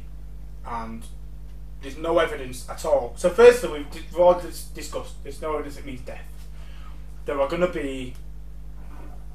I'm not a big. You know, coincidence happened, right? Now, could it be a coincidence? This is a- it's- It's more likely for me that this is coincidental than anything else. Or is it we're very aware of this particular narrative going on that Paul's dead. Let's fuck with people. Let's keep putting a hand above his head. And Yeah, yeah. Let's, let's because let's, my, let's ne- keep the rumour my next note is that no other Beatle is ever shown with a hand over his head anywhere in the Magical Mystery Tour, or for that matter, on any of other Beatles uh, any other Beatles album. So, in any album cover or any anywhere in the Magical Mystery Tour or any of the album covers, any published photo. Paul, no Beatle ever has a hand above his head in any published photo of the Beatles, apart from Paul. In unpublished photos of Sergeant Pepper's Lonely Hearts Club Band, you got Ringo Starr with one above his head. But that wasn't published. It wasn't published. So this is this is the death clue in that. From this is what we're sixty eight at this point, I think. Okay, so let's let's put let's put this in. So for a year, you've had and nothing ever in the Beatles but was published as a hand above a Beatles head. Only Paul has a hand above his head. Okay, so let's let's just okay, let's just say, for the sake of arguments, that I cannot sit here and debunk that Paul is the only one with a hand above his head. What we have shown is all the other stuff that's been talked about so far. We can say is explainable, mm-hmm. comfortably explainable. Um, the hand above his head, we've also I've also said, unless people could show me wrong, it doesn't mean anything in regards to it doesn't mean death. Yeah, I mean it, it means death in Eastern mythology, but the only proof I can find that it does is in relation to a Paul McCartney photograph. So, but if we take that into into a singular context, because the rest of it we talked it away, Paul McCartney's got a hand above his head in lots of pictures. Even if the hand means death, it doesn't mean the conspiracy of him being dead is true. It just means death No, following no, no. around. no, but the, the, the, the, the theory, the thinking behind this is that this is the rest of the Beatles telling us he's dead. yeah, but that has to be tied in with all other parts of the conspiracy. Just someone going, he's dead with a hand above his head. Just them saying he's dead. I, I think this is just It's they just- they heard, oh, Paul's got his hand above his head. That means he's dead. And they went, do you know what? None of us get photos with an hand above our head anymore. We're just gonna keep doing it with Paul and just take the piss. it We're just nothing. having a laugh. It's just an in joke with a band where they just wind up. Oh, these these, these crazy horror fans will just wind up. We'll keep giving them more ammunition, Because remember- more fuel. Because remember, Paul McCartney even came out in 77, 1967, they heard about the rumors Um, so, and then they didn't go away. And in '69, when he went, oh, this rumour's blown up, and oh, fuck off! I dealt with that two years ago. Um, So, yeah. So I, I, I think this is just a band taking the piss. I, I think so too. Possibly so. But it means nothing. If it's not the band taking the piss, it's just coincidence. All right, so we're staying with the 24-page magazine, uh, 24-page book. Really, Is, there- is there a fucking conspiracy on every page or something? What's going on? uh, there's a two pa- there's a two-page spread Okay. that shows the band performing the song "I'm the Walrus." Mm-hmm. Right. Um, I love that. I, I kept this in on my notes because they call themselves clue hunters. Okay. so clue hunters Are you a clue hunter at home? noticed that Even the nuts. Paul is the only band member not wearing any shoes. But, okay. Paul often takes his shoes off because it gets warm and he likes to have it, he's just comfortable with his shoes off. He's talked about this before. I, I very rarely wear shoes. I, I put my shoes on when I go out. The rest of the time, I've got my shoes on now, but that's only because, but well, for about ten minutes before you arrive, I had to go out and buy beer because my my home delivery didn't turn up. a Um, good reason to wear shoes. But yeah, he, he's, he's, com- he's, but I'm, I'm normally barefoot everywhere, so um, and so he even so he's even said stuff like this. Um, he said, uh, like like Abbey Road, I was walking barefoot because it was hot. It's like Yeah. he likes to just take his shoes off. yeah. He's got he's got it in many. good- Do you know there's loads of other shots of him barefoot. Yeah, I mean, I, I have I have horrible feet. My my my feet just sweat profusely. So I Such a catch, Badger. I am, I am. So I don't like if I've got socks on and then my shoes on. My, my shoes fucking stink. So any opportunity I get, I take my shoes and socks off, just to let my feet breathe and not get. Because my feet get. I'm sat here now. I've got shoes on now, but I'm sat here now and I feel perfectly all right. But my feel, my feet feel sweaty. Do me a favour, I don't I- take your fucking shoes No, no. off while I'm around. No, but so I don't like that. So I don't. I don't wear shoes, so the can't, my feet can't get sweaty. That's my logic on it. And you guys all really needed to. And I, and I feel really, I feel comfortable without shoes on. I feel comfortable barefoot. Um, so yeah, I'd, I'd buy Paul's explanation on this. So do I. Um, but going out to an international audience, so I kept this fact in. Um, the fact he's not wearing any shoes is supposed to be symbolic of the fact that corpses in England are buried without shoes. Has he got a toe tag on? Um, I've never heard of people being buried without shoes on. When my grandparents were buried, wearing shoes. My granddad, my grandma, my auntie were buried. We provided shoes. My fiance's grandfather. You provide a nice suit to bury them in, or the, the favourite clothes or something. Maybe in cremation you don't wear shoes. Yeah, but um, I've yeah, never heard of that fact before. I've never heard that fact before. But yeah, apparently, according to Clue Hunters, the fact is not wearing shoes is symbolic that um, corpses in England are buried without shoes. So this isn't even about cremation. This saying the, it was buried. That's not true. shoes. They- they- That's not true. That's no, shite. it's not true. Yeah. Because we put the the favourite dress or the favourite clothes or um, jewellery, anything? yeah, or you, you do them up if it's going to be an open casket. You put them in a nice suit with a pair of dress shoes and Yeah, I- I've never known of a, a cadaver with bare feet. yeah, I I don't know. Um, but And if it happens, it might happen irregularly, but It certainly not. regularly, but it's not. not It's not a. Yeah. It's not a cultural thing in No, no, England. no, it's, certainly not. I've never heard of that before. Um, You're only barefoot when they've got the toe tag on. But in that photo where he's barefoot, his shoes are visible off to the side, positioned directly above the page number 13. So Yeah, they don't expand on that. They just say that. there has to be a page thirteen, right? yeah, yeah. And also, it appears if the shoes are red stained. Mm. Like they're covered in blood from his car crash. Two things, right? So, So either this is going to the Abbey Road thing of he was barefoot because he's dead. well, let's talk Um, about shoes. And his shoes, he's barefoot in the I'm Walrus picture because he's dead, and his shoes at the side covered stained red. Not necessarily stained red. So, there's, there's a little bit of red underneath, and looking at the picture, I thought it was just a bit of bleeding from 1960s printing techniques. or alternatively, the bass drum was bright red under in the sun. Could Mhm. easily be a reflection. Um, and he had Two, white shoes. so we've got we've got two Or, perfectly fine examples there. or thirdly, most notably, he had red shoes. No, the black shoes, but there's a red, couple of red pixels on the photo Is underneath. Right. And if you look at if you look at like photos from the sixties and seventies, they're quite pixelated to what we have now. So I'm just wondering if it's a bit of pixelation in the in the light, you know, pi- pi- pixelation in the Um, a bleed in the printing. And so let me ask you a simple question. If, if I was trying to try and signify a Paul dead, why would I make his shoes red? No, they're not red. They're just they, they look like the stain, but the picture around it, around the black shoes, the the setting around them is very, very brown. It's like a brown concrete with a brown scribbling behind it. So, okay, so the idea was So I can see the red bleeding through in the print, if that makes sense. so it signifies, it's supposed to signify his death with blood from him on his Mhm. shoes.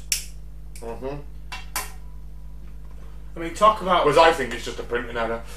I mean, if I was trying to make that as obvious as possible, I'd be going, let's give him a white shirt with loads of red No, but they couldn't make it obvious because MI5 would take him out. Oh, good point. So they had to do it subliminally and. and That pesky MI5. but, but only the intelligent, well thinking fans will, will know. It's Get it. for the elite few. This is. I must be a dumb fucker. Okay. Yeah. Um, so, for many fans, the photograph on page 23 of the Miss booklet was the one that really convinced them something was funny was going on. Okay. Paul is wearing a black rose, and the other Beatles are wearing red roses. The black rose obviously symbolised death. Um, so this this was one of the things where I, I didn't buy the response. So the idea they, said they run out of red roses, and that's why we're a black rose. Yeah. But yeah, was holding a bouquet of red roses. Yeah. So I can't explain that. Yeah, that's. Doesn't, doesn't mean he's dead though. No, he's dead, but yeah, the, he's wearing the black rose. This is going back to the front of Sergeant Pepper's where they're all holding gold instruments, he's on the black one. Yeah. In Mystery Magical Tour, they're all wearing red roses, and he's wearing a black one. It's, oh, I only wear that because that's, that's the only one we had. We ran out of red roses. But he gets handed a bouquet of red roses I mean, the, during the film while wearing a black one. Let's- let's- and he was director of the film, so Yes. You said you can't get one more red rose, or you've not got enough red roses. But were the roses that they were wearing were they um, real roses or plastic roses? They were the same roses as the bouquet. Were they? I don't know if they were real or plastic, but they were the same ones that made up the bouquet. Well, I can't really explain that way. So, and to me, just yeah, I can't explain that one. Kind of like you run out of red roses, but you can hold a bouquet, but you just so happen to have a black rose about. Okay, so let's Not just one singular black rose lying about. Uh, so put it into context then. So he lied about the red rose. mm-hmm, Let's just say he's lying, mm-hmm, and therefore he chose to wear a black rose for whatever reason he chose to wear a black rose. Does him going, I'm going to lie about the red one, which is a bit naughty, to wear a black one? Does that signify he's dead? Does that signify he's putting a secret message to someone? I can buy that. Does it signify dead? now? I mean, what I'm thinking of, like, the way I go with this now is what I'm thinking of is like um, footballers celebrating goals. Mhm. Right? Um, so we have. Uh, we're, we're both Leeds United fans.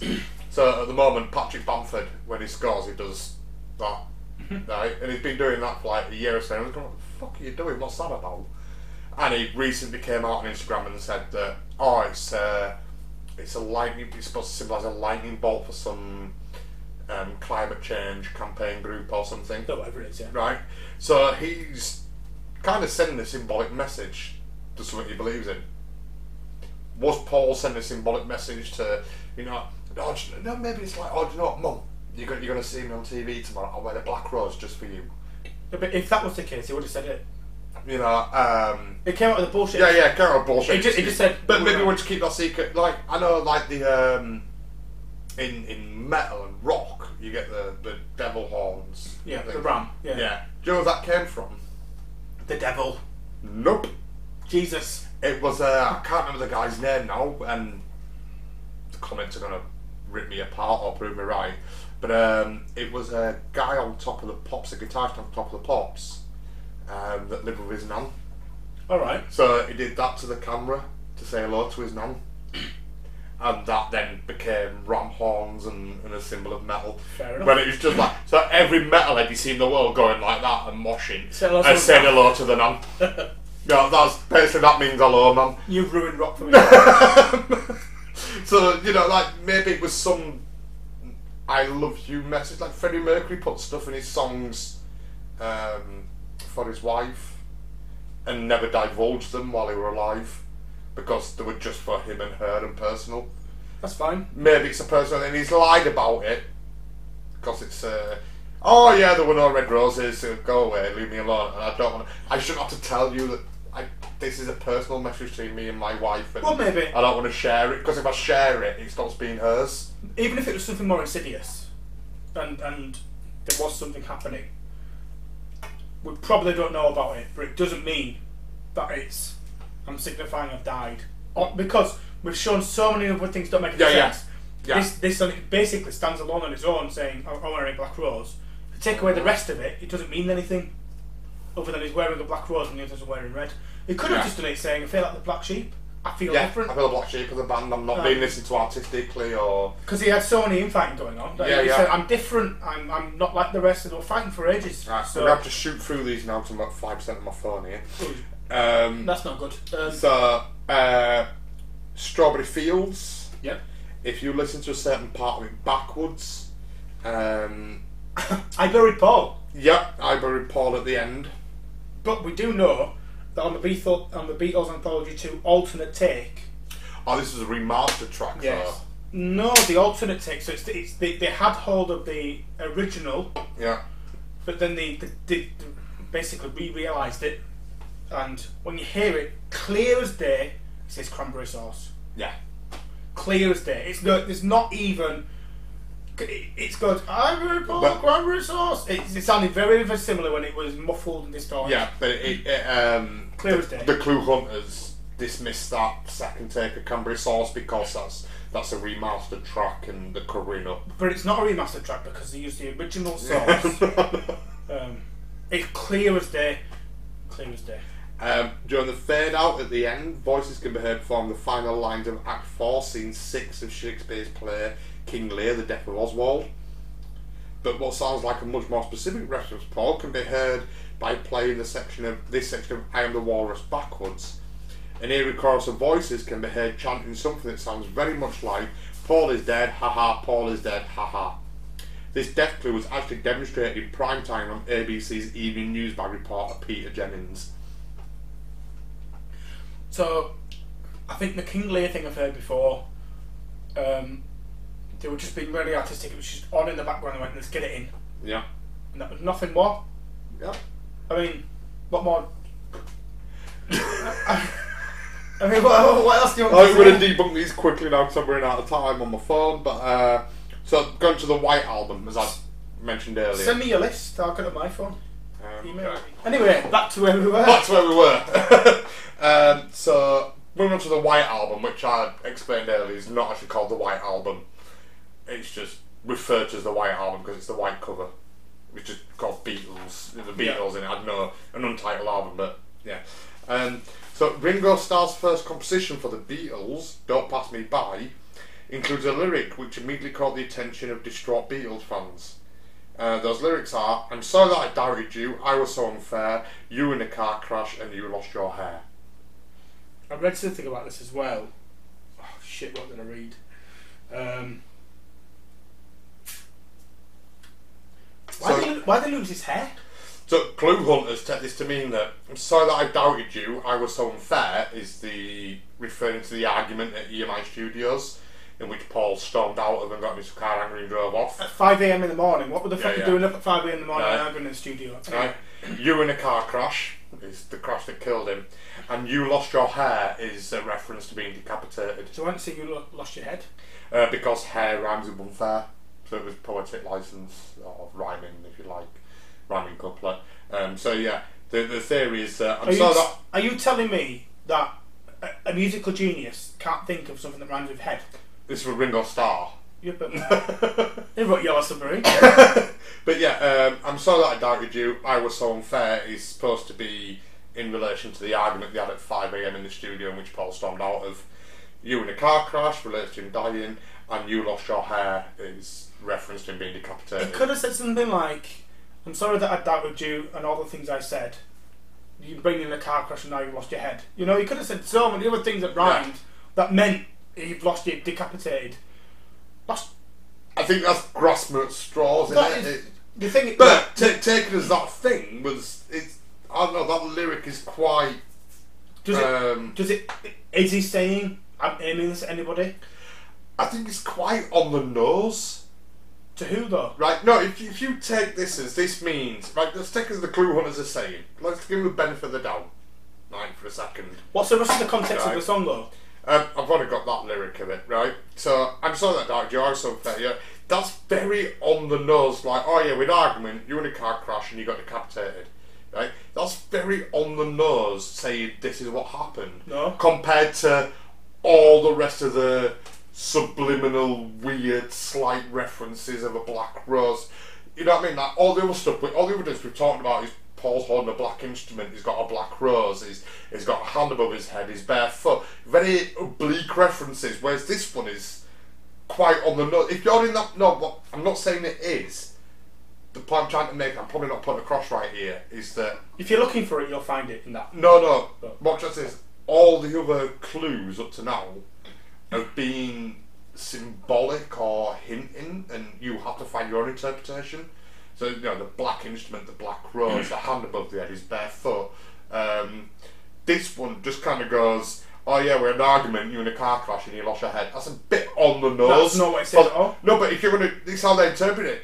But to me, that's a bit on the nose. Like if you're being this oblique and this pussyfooting around the whole thing for years, and then suddenly you just come straight out and say it. Like this doesn't fit with Did- the rest of the clues. Did Ringo Starr know anybody with cancer? Or did Ringo Starr know anybody with alopecia? Or Yeah. did he, um, you know, I mean, it doesn't say this is for Paul. He could be, in my opinion, if I read that, that if I just didn't know anything about this conspiracy and someone said to me to read that, I'm really sorry I was unfair to you, and now you've lost your hair. Could could lost your hair be slang for um, getting angry? Maybe, but if you take it in a You know, like you get we get uh, in terms. I'm just trying to think in, in where we use language. Uh, flower it in in terms like you know um, a horror film is hair raising. tearing your hair out from anger. Tearing your hair out from anger. I'm sorry that hair raising. you know you were in a car and you lost your hair. Like you crossed your car and you got fucking angry. You tore your hair out over it. You've lost your hair. So it's, it's, let me read it again. So it says, uh, don't. I'm sorry that I doubted you. I was so unfair. You were in a car crash and you lost your hair. That could be tearing your hair out. That could be a. There's so many. Re- but the point I'm trying to make was all the other clues that we've discussed so far tonight have been symbolic. It's been a hand above their head. It's been a, a black rose, a black instrument. It's been barefoot. This one, it like this one is just like, oh, Ringo Starr straight up saying it, and like, well, why, why would all the other clues be symbolic, and this one just straight out says it? Hmm. Like, and if the Beatles are that smart and that brilliant, they've hid these clues. Why would someone just go and they go, oh yeah, because it's Ringo's fa- it's Ringo's first composition for the Beatles.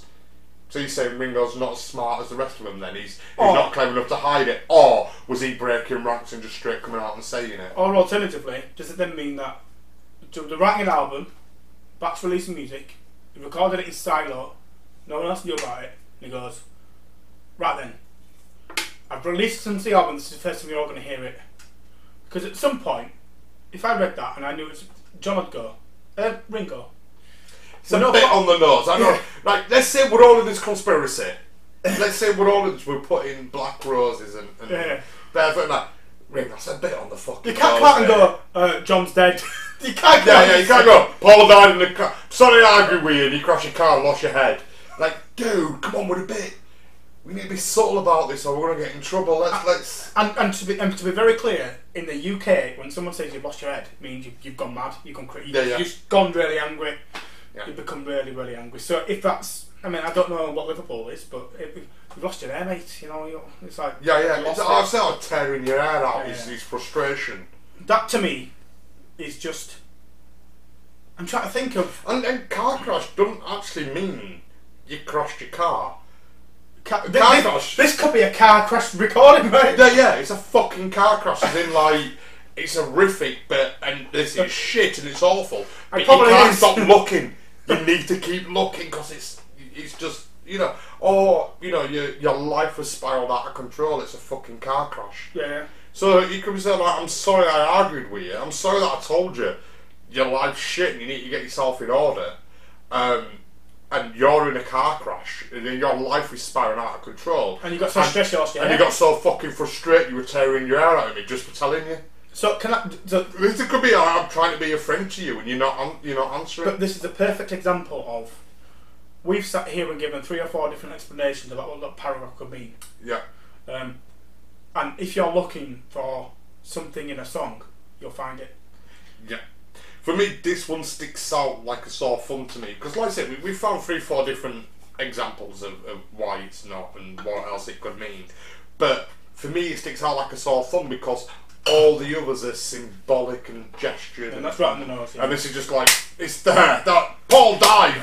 like it's like what we, we we've been hiding this conspiracy for years. Then we give the retarded kid a crayon. you know that, that's what it feels like. God, Ringo You know what I Starr mean? is a talented boy. No, Ringo Starr's an amazing guy, but if you're reading into it this way, Yeah, yeah, yeah. then it's like, And I did that pass through the censors, you know, I did pass yeah, through the filters. and- like you know, it wouldn't even pass through John Lennon, but like, dude, we're trying to fucking, we're trying to let them know without telling them because we don't want to get in MI5 or watching us. We need to be smart about this. And he's going, Paul is dead.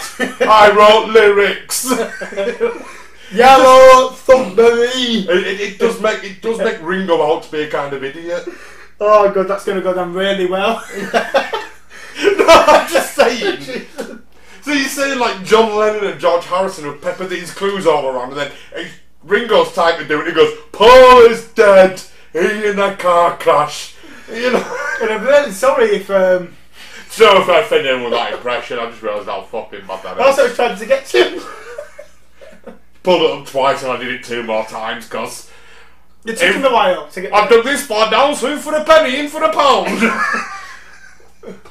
off We're going to be off YouTube in the first video. Let's get to the next one. Moving on. Um, Ding, ding, ding.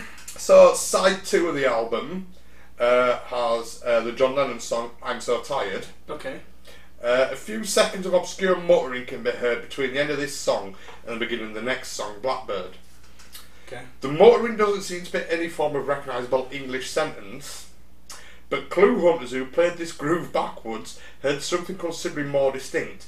The voice of John Lennon intoning the words, Paul is dead man, miss him, miss him, miss him. So I automatically know. So uh, Mark Lewisham, who is I heard Uh, that man. yeah, so he he wrote about the Beatles and did lots of stuff with the Beatles. So he said in Rolling Stones magazine, the ending of "I'm So Tired" and also the ending of this session's second new song featured an obscure Lennon muttering in the instance, and what he actually said, because Lennon just muttered, was, "Monsieur, Monsieur, how about another one?"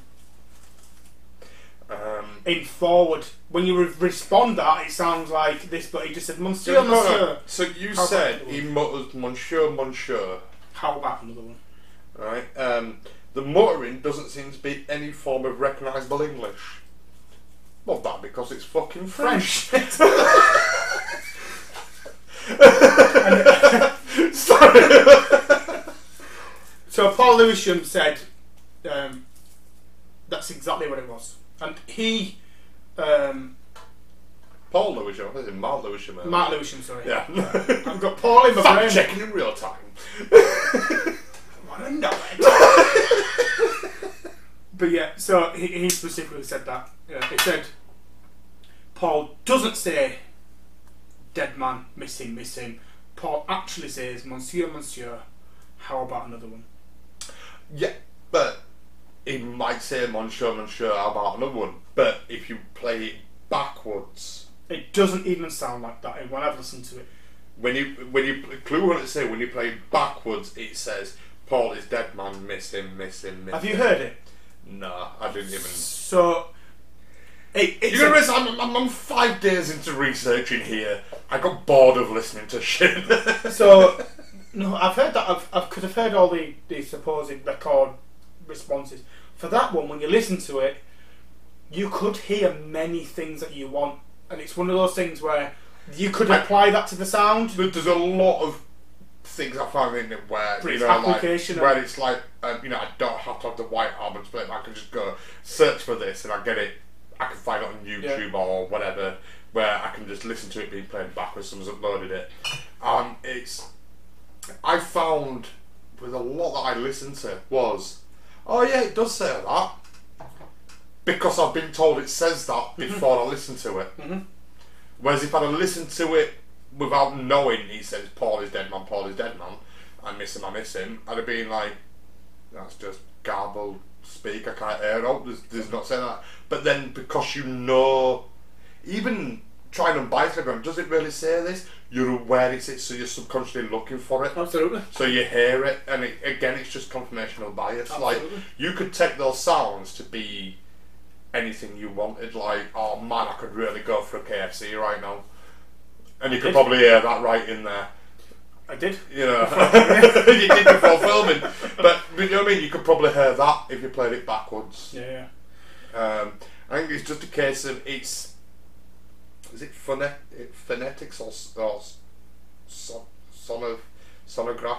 I don't know which one it falls into. It's not a phonetics or a sonograph. Um, but it's that kind of thing of like I want to hear this, and it's not it's not fully formed words. It's just Oh, uh, certain yeah. sounds and vowels, and you can rearrange them in your head as interpretation. I can't remember what it's called, but I know exactly what you mean. So the thing is, though, when you go looking for something, you'll you'll make something fit your narrative, Mm. even if it doesn't make sense. So you could hear something and go, "Well, I'm, I want to f- I want to find this. This sounds like it could say this, so therefore I'm going to make it be this." If I went in But with then, another idea, but then, but then, when I, I make it that, then I tell you that this is what he's saying. yeah, You subconsciously can't undo that. Subconsciously, you're looking for it. yeah, So my confirmation bias has now been passed to you. So you're, hang on, it says, it says Paul is dead. Listen to this. It sound like Paul is dead? You go, oh yeah, I can hear Paul is dead. Actually, yeah, it does. And it's just it's not you discovering it. You've been told that it is, and therefore you hear that it is. Mm, yeah. Or maybe you don't hear it, but you don't want to be the only one out of five people in a friendship group that don't hear it, so you pretend that you do. Uh, and we all do the same. It's about peer pressure, isn't it? So, in my opinion, the fact that Mark Lewisohn came out and said, actually, what he says, Monsieur, Monsieur, how about another one? Here's a master copy. For me, that's enough. Um, and then um, on side four of the White Album, we come to the longest and strangest track ever included on the Beatle record, which is Revolution Number Nine, Yes. uh, which we alluded to at the beginning of this episode, where um, this was John Lennon just played about with about ten different loop tapes and, Yeah, yeah. and stuff. Um, going back to the TV special that RKO did with um, Russ Gibbs, uh, the DJ first brought us light. Um, during that our conversation, someone said to play Revolution Number Nine backwards, and he said, uh, "I played it backwards, and man, I freaked out. I went crazy because the fact is that it says "Turn Me On, Dead Man." Um, this final White Album clue was used by Paul is Dead advocates to silence the skeptics. Oh no, no, I'm going the next clue now. But yeah, so Russ Gibbs said on that courtroom esque special that RKO did that um, yeah, this caller said, "Oh, play Revolution Number Nine backwards," and he went, "Oh, it says Turn Me On, Dead Man," and he freaked out and went crazy live on air because it just blew his mind. This is very simple for me. John Lennon does say, turn me on dead man. And I've got no idea why he said it. Mm-hmm. But does that mean he's talking about Paul? Um, Joe, I saw this as. Um, I saw this as a nickname. Dead man? Is he, is he an Undertaker fan? Is it? Is it? Paul Bearer? Well, You know, I, I, I wear the fucking Stetson and a trench coat Yeah. everywhere I go. I get called Undertaker, Van Helsing, Captain Jack. I get all that shit thrown at me. Right? Could this be someone that dressed like that in the studio? turn me on, dead man. Aye. Then turn on the music. And then, then they just called him Dead Man because that's that's his nickname. And he's just plugged his guitar in. He's plugged his guitar in and gone, "Turn me on, Dead Man." Uh, why, Is that- why backwards though? I, I don't get the backwards bit. Um, So if it was part of a talk, and the thing is though as well, no single Beatles I, that I can find, and if I'm wrong, put it in the comments. But no single Beatles ever come out and said that's what this means. yeah, this has been completely ignored. There- There's no No, no no explanation. explanation of this one. But again, is it just being played backwards? You're getting phonetics and, and semantics It's in very- your hearing what you hit. That is very when clear. aware. That is very. It's a, It is extremely clear. In turn that me on, one. dead man. Uh, It sounds And very especially because Yeah. Gossip Revolution 9, I think, adds more weight to it and that it were experimenting with loop Yeah, yeah. tapes and, and stuff. So this is- the one I can't I can't explain this one to be fair. So the one thing I would say is, turn me on, dead man. Doesn't mean it's got. Firstly, it's got anything to do with the death of Paul. No. You don't say turn me on, dead man Paul. You just say turn me on, dead man. I'm sure he's got parents or anything. Doesn't mean it's Paul. Got no evidence of that whatsoever. We don't know why he said it to start with. Secondly- Don't know why he's recorded it on a backward loop. Exactly. Other than, Um, and but but also you need to remember that is this was at the height of his heroin addiction. He's recording the, just like some crazy loops and stuff. He's also very aware of this conspiracy. It could just be a bit of a joke, is fucking about? uh, knowing that this is going to get people's interest. But I honestly don't have an explanation. I'm, I'm just I'm just putting things out there. But at the same time, For me, like you cannot assign this to Paul because it doesn't say Paul. It doesn't say no, no. turn me on, Paul, you dead man. You know, it just says dead man could be anybody, anything. And how much of the album do you have to play backwards to get those three words? I don't know. I honestly. You, you know what I mean? There's, there's a this is a Unfortunately, four-side I'm, I'm, album. I'm in a digital age now. I don't have a record anymore. yeah, yeah. But I think when this came out, I think I'm right in thinking that this was a four-side album. I think so. Yeah. So how much of that do you have to play backwards to get three words that fit your narrative?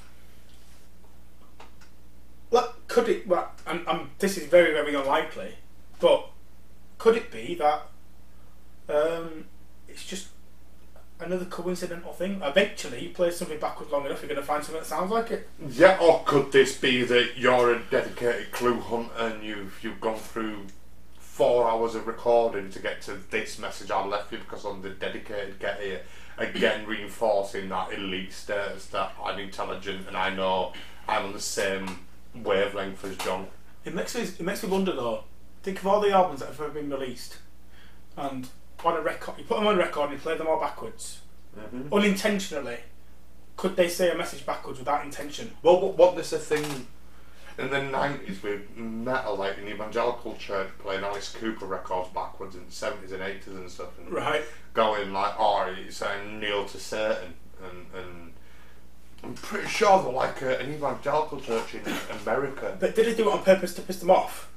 No, it was just like Alice Cooper. Like they, they brought this court case like we want Alice Cooper, but I'm sure Alice Cooper. Maybe it was the Osbourne, I'm not sure, but it was basically like we want it banned because the like yeah, you play backwards and it says Hail Satan, uh, kneel to Satan. Right. And I think I want to say Alice Cooper. I might be wrong. Please, someone um, correct me in the comments. But um, pretty sure like it, it came a massive thing, and Alice Cooper went down. and Went, well, oh, how do you answer questions that you play your song backwards? It says Hell. He went. I'm more of a genius than I thought. I didn't even know I did that. And like, and like, yeah, alright, it does, does it? I don't know. Like, okay, bye. his response was like, yeah, whatever, I don't give a fuck. It was completely unintentional. But to get back to the point, then I think I don't know why he said it. It's definitely there. If he did it intentionally, we don't know why. But it still doesn't evidentially say it's got anything to do with Paul McCartney being dead. That's It It doesn't point to anybody.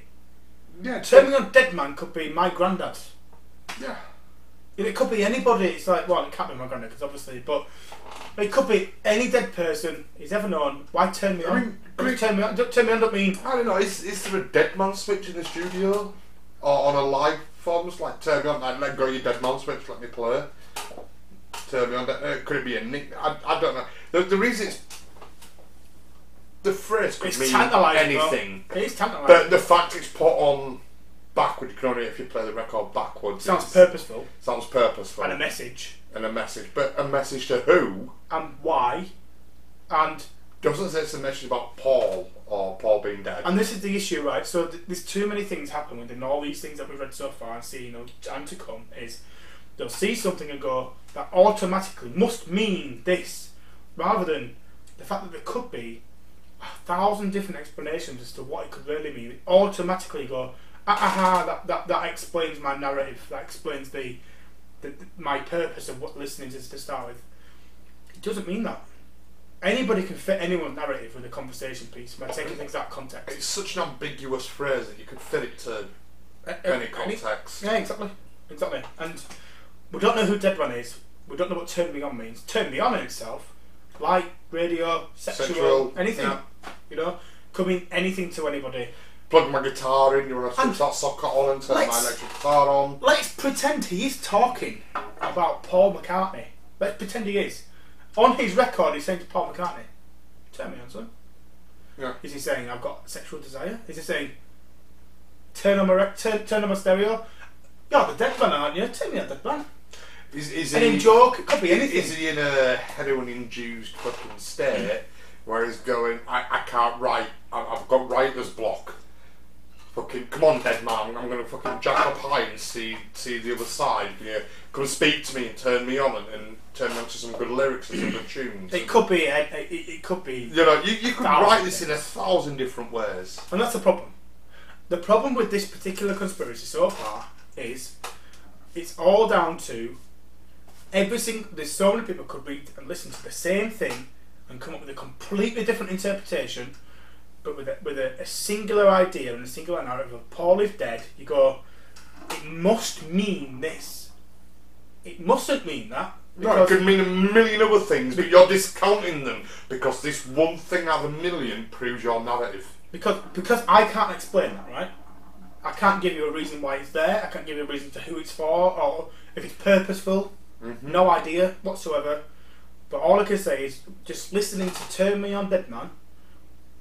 On its own, considering 95% of the stuff we've talked about so far, we're being able to say it doesn't make any sense, we can get rid of it, we talk it away, there's evidence of other people telling you what it really means. That on- Basically, we have to take that on a singular context now, pretty much. And turn me undead man. That's it. That, that What does that mean about Paul? Doesn't mean anything to do with That was intentionally wrote backwards because this isn't. Yeah, yeah. This isn't Probable. Paul's dead. I'm missing. I'm missing. I'm saying cranberry sauce. This isn't Monsieur. This is not missing. This is blatant. You can quite easily hear it. Without explanation, yeah. it was written to be put on and played backwards, and it was put on there for reason and purpose. It was intentional, but it could mean a million different things.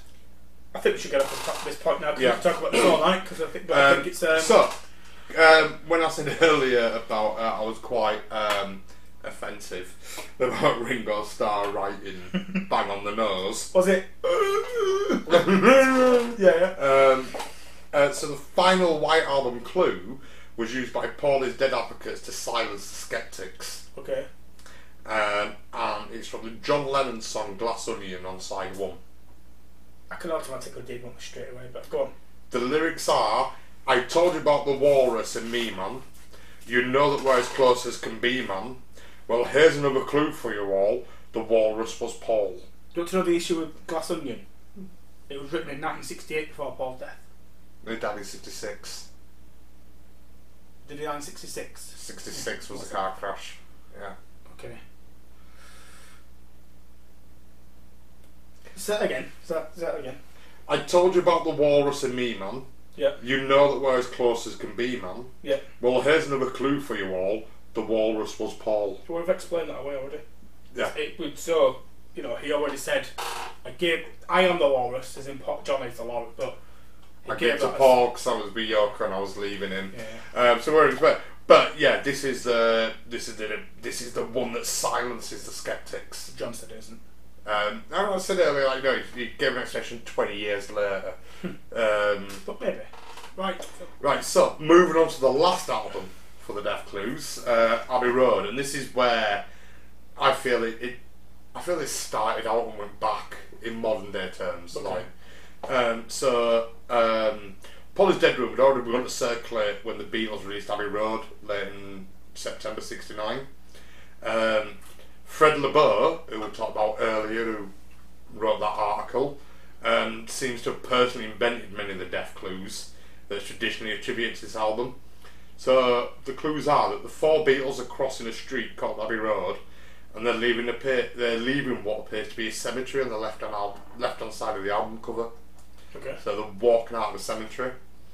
First Beatle, John Lennon, is dressed in white with a long hair and looks like a doctor or a minister, even a Christ-like figure or God-like figure. If you And he want. looks fucking impeccable, by the way. It does look amazing. Um, the next man walking across the street is Ringo, who's dressed as an undertaker. Yeah.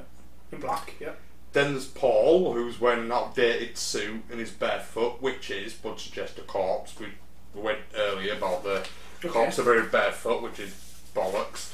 Um, and George Harrison is wearing denim clothes that looks like he's a gravedigger. Do you go to because we're denim? It's hard wearing material. Right, okay. Uh, it doesn't stay and it doesn't. It's the kind of thing you'd wear to grave digging. uh, it's like um, construction workers wear jeans. Okay. Um, uh, there's a parked Volkswagen with a registration plate on the back. Uh, the last four digits of the registration plate are 28IF, Okay. which says uh, Paul 28 if, which means he was 28 if he was still alive. Well, he's actually going to be 27. He's still 27 at the point of Abbey Road. Yeah, but it'd be coming to 28 Yeah. if he was still alive, because he was four months away, I think, from his birthday. Um, and the back album of the cover, there are three dots on the wall up near the top that appear drawn. If a line was drawn between them, it appears to make the number three, so the album would say Three Beatles Abbey Road. Okay, so let me talk about all of those. So, what's the first thing you talk about them walking across the road with Lennon at the front looking like Jesus? No, the first thing is they're leaving a cemetery. They're crossing the road, leaving a cemetery. okay. There's a So cemetery they near Abbey they Road. just buried Paul. Okay, so firstly, let's just say there's a cemetery near, near Abbey Road. There's a fucking cemetery over the road. Yeah, Cemeteries exist. yeah. There's, d- and Abbey Road happens to be next to a cemetery. Yeah. I don't, even- I don't even know if that's true, but I don't know if it's true or not, but, but if it's next to a cemetery, it's next to a cemetery. yeah. Second thing, then we talked about the order. We had Lennon, Ringo Len- Starr, so- Paul McCartney, and George at the back. According to the clue hunters, uh, Lennon's the uh, priest, uh, Ringo's the undertaker, Paul's the corpse, and George is the gravedigger. Okay. So there were six pictures taken of Abbey Road, and they were holding up traffic. Um, and the one picture that they took with Paul had the cigarette in his right hand. Which is supposed to signify as an imposter. He was out of step with the rest of the others. Yeah, yeah. It was third in line, um, with Jesus at the front and the gravedigger at the back. The problem is, if you see the other five photos of them basically rushing across the road backwards and forwards, because there's, there's three photos of them going that way, three photos of them coming that way. And also, I think it's important to point out here for anybody that's not from the UK, um, the Abbey Road album, they're walking over what we call a zebra crossing, which is black and white lines, Yeah. right? So when we have um, traffic lights and pedestrian crossings where you press a button and the red light, uh, the red man turns to a green man and you can walk. In the UK, zebra crossing, you have to stop. If someone's crossing, you have to stop. So it's a Beatles. right Yeah. Yeah, so if you're going backward, the Beatles are essentially going backwards and forwards, taking photographs of that album crossing. No car can legally go forward. That's right. It's not like, oh, they were waiting for the light to change and then they went and did it. Like, a zebra crossing means if there's a pedestrian stood, you don't need to, if you're stood at the side of the road, you're stood on the pavement or the sidewalk in front of a zebra crossing, a car has to stop for you to cross. So they could hold traffic all fucking day on that road and be legally in their right to do so. and traffic would back up in London all day Yeah. long. So they did six photos because um, the Ian McKillen who took the photos was talking about um, they had to get them done quickly because Yeah. they're back in traffic. The- the- yeah. Yeah, yeah. And, it, And it's the fucking Beatles for God's sake. yeah, and, and, and, yeah, You know. one, one, you're back up traffic in London, which is fucked for traffic, especially in the 60s, 69, but this point, yeah, especially in the 69, it's fucked for traffic. Like, if you block up one road, everything just comes to a standstill in that area, because London is built so tightly on top of each other. yeah. Um, secondly, you take too long, and people are going to go, fucking Beatles are on Abbey Road, and you get a fucking mass Beatles hysteria descends. So you need to get in, get your photos, get out, yeah, so that when everyone turns up and all the screaming fans turn up, you're not there. correct. And there were six photos taken, three in one direction and three in the other. Um, some of them, Paul was stepping in the same as them, and, and George was not. Um, in, he didn't have a cigarette in one hand in one of them. They basically took the best of the six pictures. It was simple as that. Yeah, yeah. There's no science behind it. And he said, ultimately, for Abbey Road, he was like, why, why are you barefoot? He said, it was fucking hot. Yeah. And clearly he's got issues with his feet. Has Well, take this is a running theme Yeah, yeah, that it's- Paul takes his Shoes off. Yeah, so, You know, like I said, it- this isn't very simple. A hot. weird. This isn't a weird behavioural quirk. We we mentioned earlier. I do it. I, I don't like to wear shoes. I Yeah, take yeah. my shoes off any opportunity I get. So, Paul takes his shoes off in the double page, the two page spread of I'm the Walrus. He takes his shoes off in the Abbey Road photos because it's just it's fucking warm and, he did, and his feet are sweating and he didn't like it. So he took them off. so for me, this is very, very simple. That photo means nothing. There was five of us. They took the best one, and it just so happened that Paul was in misstep to the others. But the other four, other five, if they were purposefully trying to find something specific, you'd see the other five outtakes as being something very similar. 'cause it's like just try get them all as close as possible and just choose the best. The other five are completely different. Yeah. It's just Yeah. we took six photos. This is the best one, Exactly. and it, it's it's iconic. Yeah. And I think the fact that it's probably the most iconic album cover in the world, um, Probably.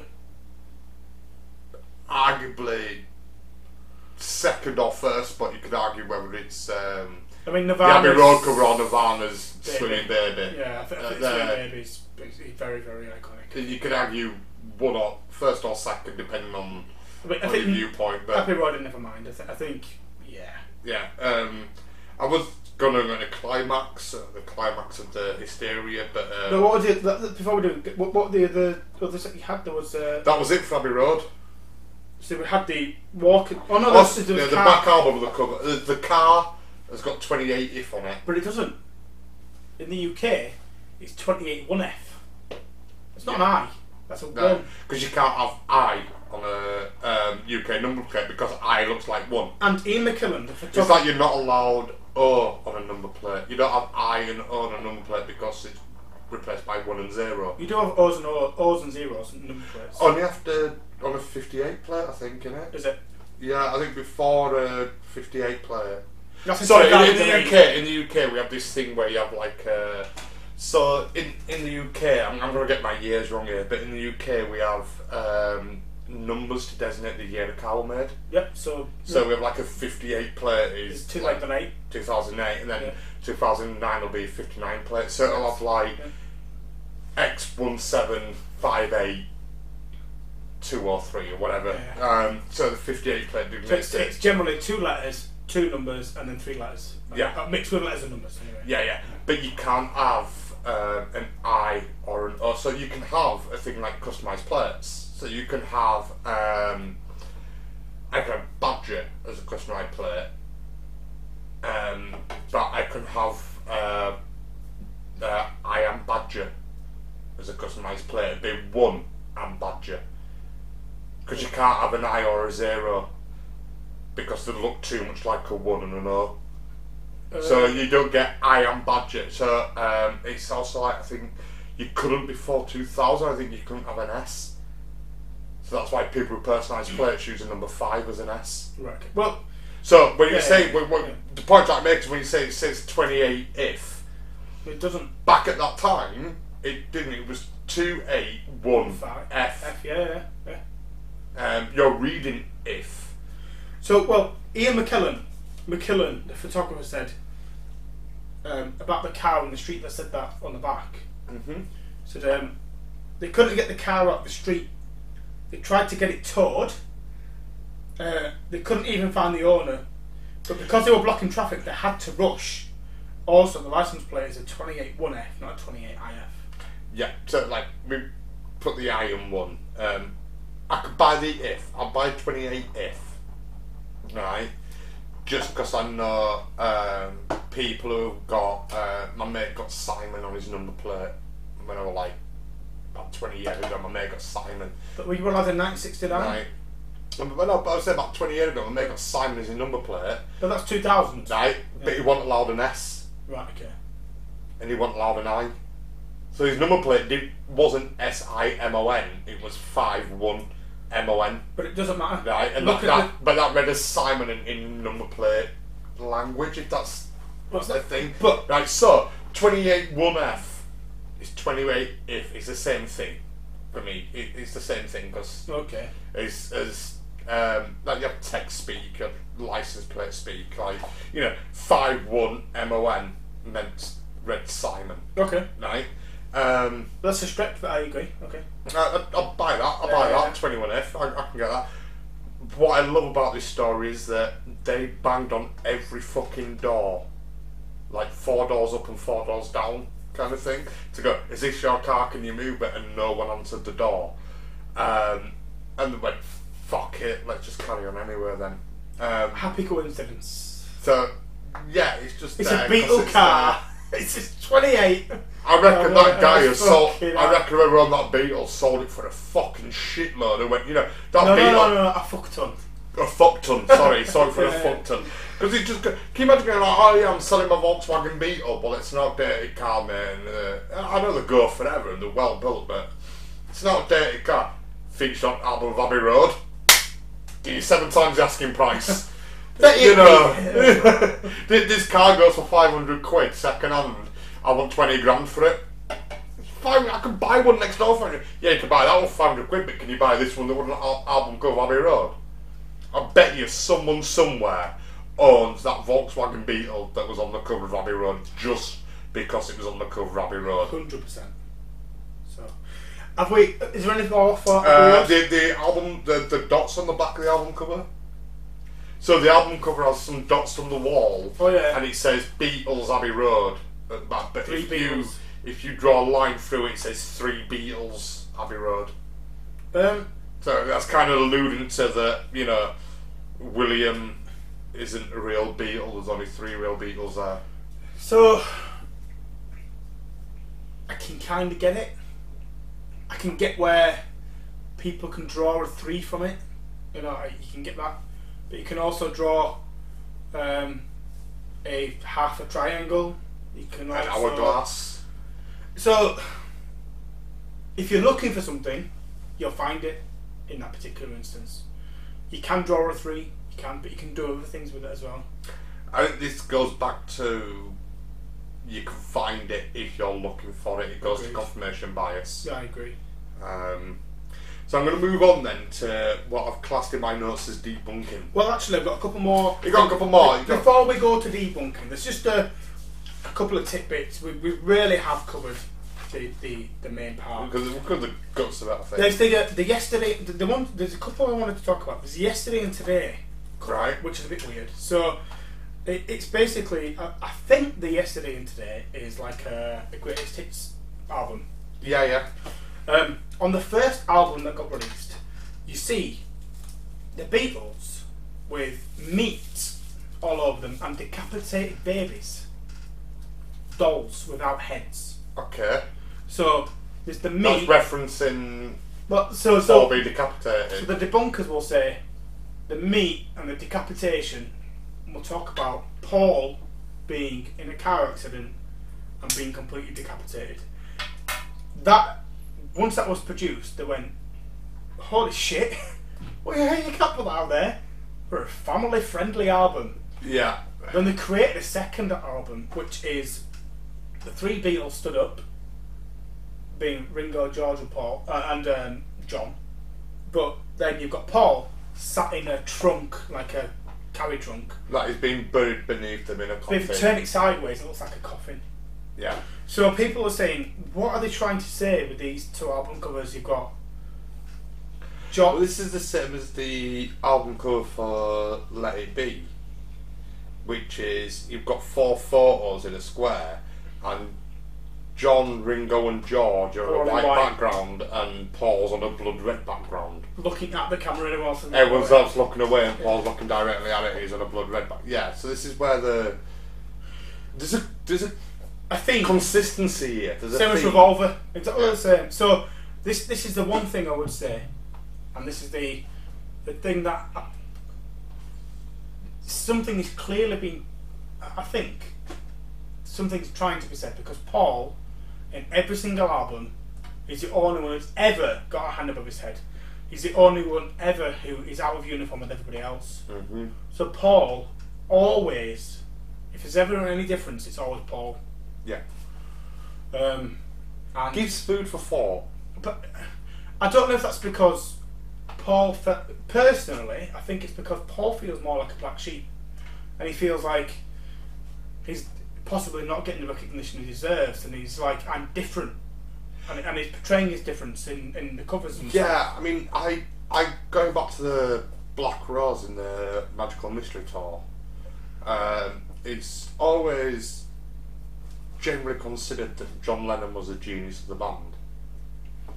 When Possibly. Paul's going, I'm just as fucking good as him. I'm doing, Yeah, as, yeah. I'm doing just as much as him. But so he wears a black rose instead of a red one. But Paul directed it. Paul directed that film, so Paul's going, "Right, I'm having a fucking different colour rose to you guys. I'm going to stand out from you. I'm going to stand out as, as as someone different to you all. And the excuse that oh we couldn't get any red roses is is bullshit. mine. I think it's just it's nice easier. It's just an excuse he gave because he didn't want to go. I have a massive fucking ego, and I wanted to be. I wanted to be bigger than John because I deserve to be just as big as John, and John gets all the credit. and he did. He does. Um, He so does. I think like the, wearing the black rose, being out of sync in the photos, out of step in Abbey Road, being um, the album covers being a bit different. Is just Paul going, I've got a fucking ego, and I'm different to you all. I, I don't even I don't even necessarily think it's ego. I just think that in, in the era that the Beatles were around, that, that they were all. Ex- I mean, Ringo was extra- the, the most famous person in the USA, I think. Um, they were all very, very famous in their own Yeah. right in different areas, but um, I think Paul felt a bit belittled. I mean, in, in the, the famous quote from John Lennon, where they asked him if uh, Ringo Starr were the best drummer in the world. He says, "Not even the best drummer in the the best drummer in Beatles. It's absolutely brilliant. absolutely brilliant. Because Paul was a much better back drummer. No.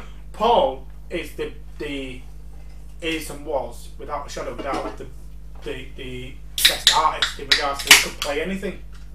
I think John was the better songwriter and the better artist, but That's on Paul, taste, though. But Paul was a better musician. Well, hundred percent better musician. Paul could play anything and everything, Yeah, yeah, and, yeah. and I think there's a bit of rubbing of um, personalities in there. That John's getting all the plaudits and Paul agree, isn't. yeah.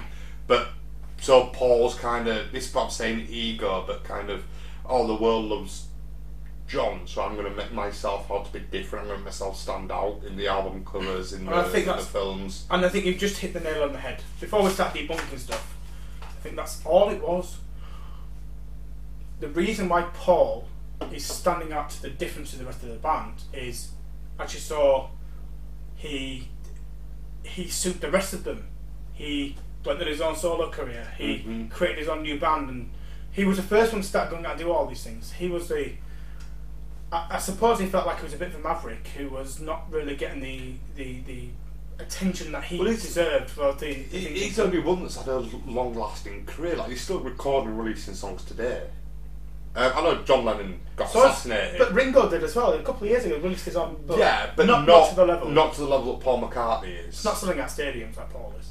George hasn't really done anything. Well, George is dead. Well, yeah, he's dead now, yeah, but it didn't really That, do does, anything. that really does help a no, but little didn't bit. do anything after the Beatles. So when, when the Beatles split, Paul was the only one that really had a career out of them. Well, John had a good run until he was assassinated. Yeah. Um, because he, him and Yoko. Fucking. oh. But this, this is gonna get cool. so. I'm gonna, Anyway. gonna go into. Let's, let's go to the debunking section. Right, If- so the Beatles have consistently denied any deliberate attempt to include secret message in any kind of Bullshit. or in their albums. Bullshit. they did it on purpose to fish us in, to, to hook us all in. No, but officially they've gone. None of these. I mean, we haven't we haven't put anything out there. Nah, of course you have. I I think after s- I think that's late 68, 69, I think they've gone. This is fun. We're gonna play with Let's it. have We're a gonna play. go with it. Yeah, yeah, of course they have. Um, the fact that Paul's the only Beatle in published photos with a hand above his head is, I think that's an in joke in the band. That's the band taking the piss Yeah, out of the think so. fans.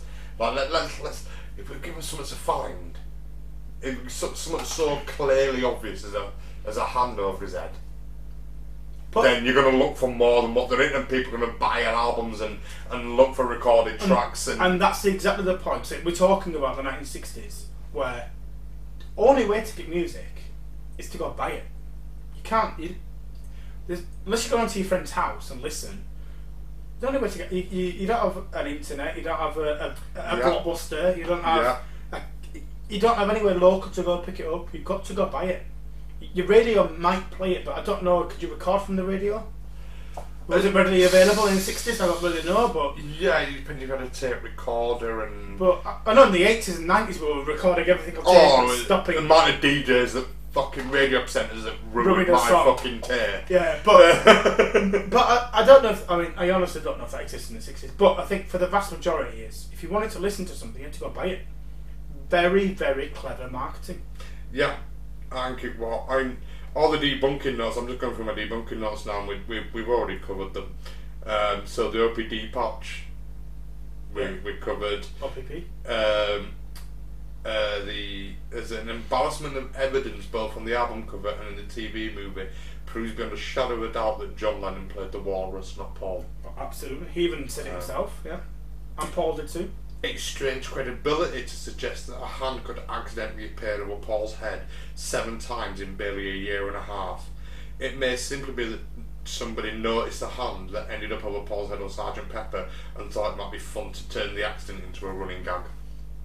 It's a possibility. It's more plausible than the hand over Paul's head is a symbol of death. Um, Yeah. the the lyrics in Glass Onion. Uh, I told you about the walrus and me, man. You know where as close as can be, man. Well, there's another clue for you. The walrus was Paul. Lennon never offered a clear explanation for this oddity. When specifically asked about it in a Playboy interview conducted a few weeks before his death, he replied, "Well, that was a joke. The line was put in part because I was feeling guilty because I was leaving with Yoko and I was leaving Paul." They explained it. There you go. Um, the Black Flower in the Master and Literary Tour. Um, Paul offered a curt explanation for this audit in the Life magazine article. He told reporters I was wearing a black flower because they ran out of red ones. At the time of the scandal, the Mystery Tour film had been unavailable for nearly two years. It wasn't out on public release till 1974. If it had been uh, if it had been accessible, clue hunters might have wondered why Paul believed they'd run out of red flowers when the movie clearly shows him being handed a substan- substantial bouquet of red flowers and then dancing around the room with them during the same scene in which he stubbornly continues to wear a black one. So he purposely wore a Yeah. black one, but we don't know My, why. the biggest word in there for me is stubbornly. Continues to that, that's him going. I'm not fucking winning. I'm different. I'm better than you all. Maybe not I'm better than you all, but I'm different. I want to stand out. People, people are noticing John when they should be noticing me. Yeah, and I agree. I think for the vast majority is it was a case of I am as good as John, I am different to John, and I'm going to stand out to him. And a lot of the album covers said that. I mean, the the last note I've got to debunking is are we really supposed to believe that Paul McCartney, the director of the movie, could not have obtained a matching flower to wear in this scene if he really wanted to. If to? you wanted to, of course. I think it's it's a lot easier to get another red rose than it is to get a black rose because there's no black rose anywhere else in that film. He knew how to awarded it. That says to me he got that black rose specifically for him to wear. Think so. He's going out of his way to get it. Yeah. Um, is that the band have ordered it to say Paul's dead and signify he's a corpse, or is it just Paul going sick and fucking tired of John getting all the credit for this? I'm the director of this movie. I'm the director of this. I'm going to stand out as different because there's a, there's a lot of infighting in the band. Clearly, it's why they broke up so early. You know, but um, I mean, I think we've, we've debunked things along the way.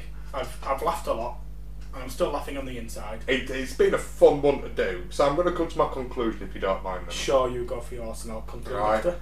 Um, I feel this is a more or less it's akin to an Arthurian tale. Okay. It's it's uh, Arthur upon the sword from Camelot, So, and it's, it's, a, Yeah, yeah, yeah. it's a modern day folk tale spread by gossip. Yeah, yeah, gossip. That that's gossip has evolved into mythology. You know, um, Like Mary Magdalene. yeah, Mary Magdalene, um, Arthur pulling the sword from the stone.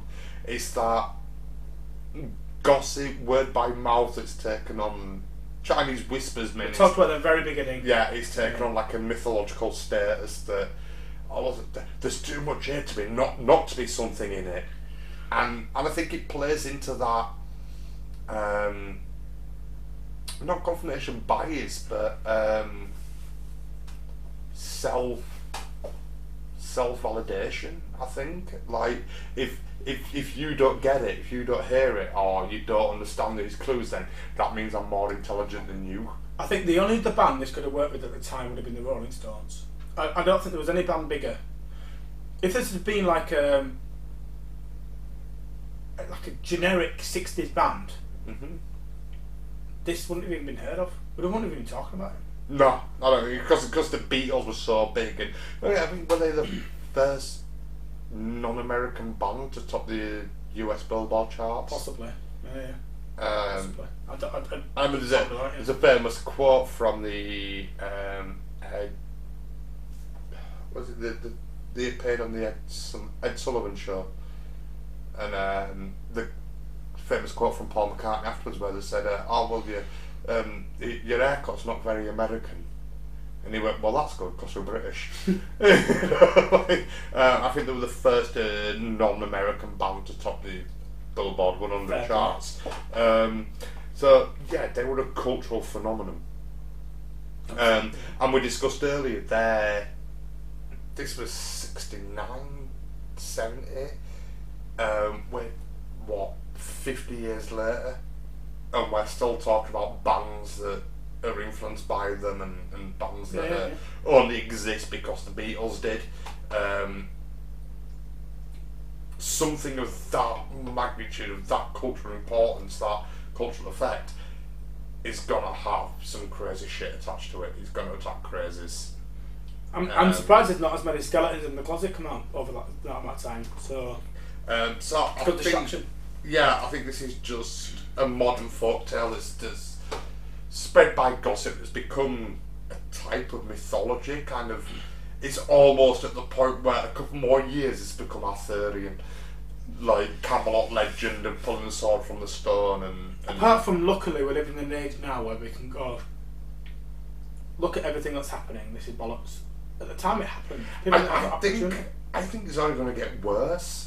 Ah, I don't think. I think that we live in an age now where, you know, back in 697, I know we weren't around and were born, but we trusted the news. Like, even the early 90s, if Trevor McDonald went news at 10 and told me what was happening, I believed him. Um, I think now we don't Yeah. believe our news. We don't. I think we, we've got, we're, we're filming this where we're seven days after an American election and we still don't know who won it.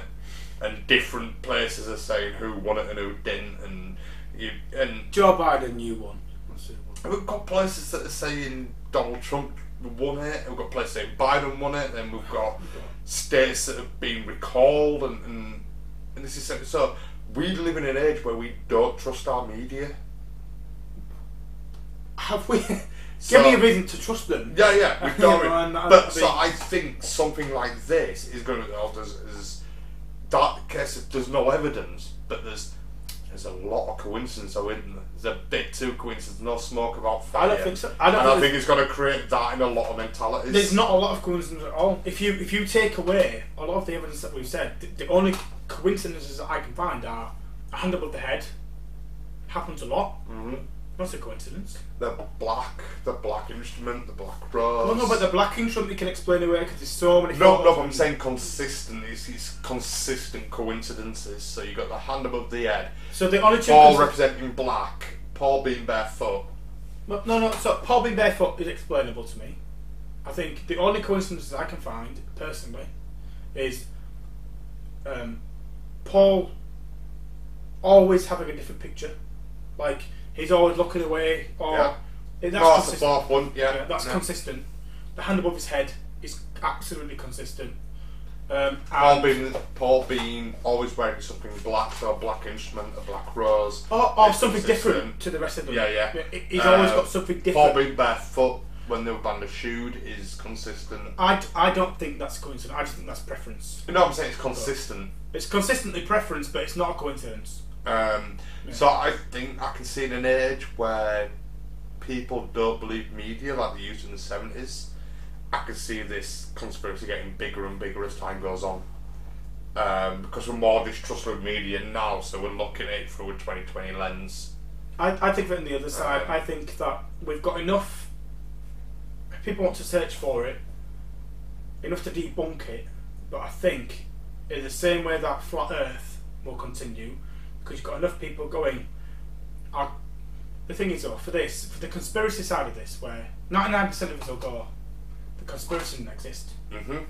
For the one percenters who are passionate, they'll keep the story going, because they'll continue to cre- keep I think creating there's media. more there's more evidence to prove this theory than there is to prove that 5G is harmful or that um, the Queen's a lizard or um, I think there's more not evidence but coincidental consistencies that There will keep this alive. There's There there's was- a backbone to this. Like the fact I could put a definitive timeline of when it of how it happened and and these you know the death clues and stuff.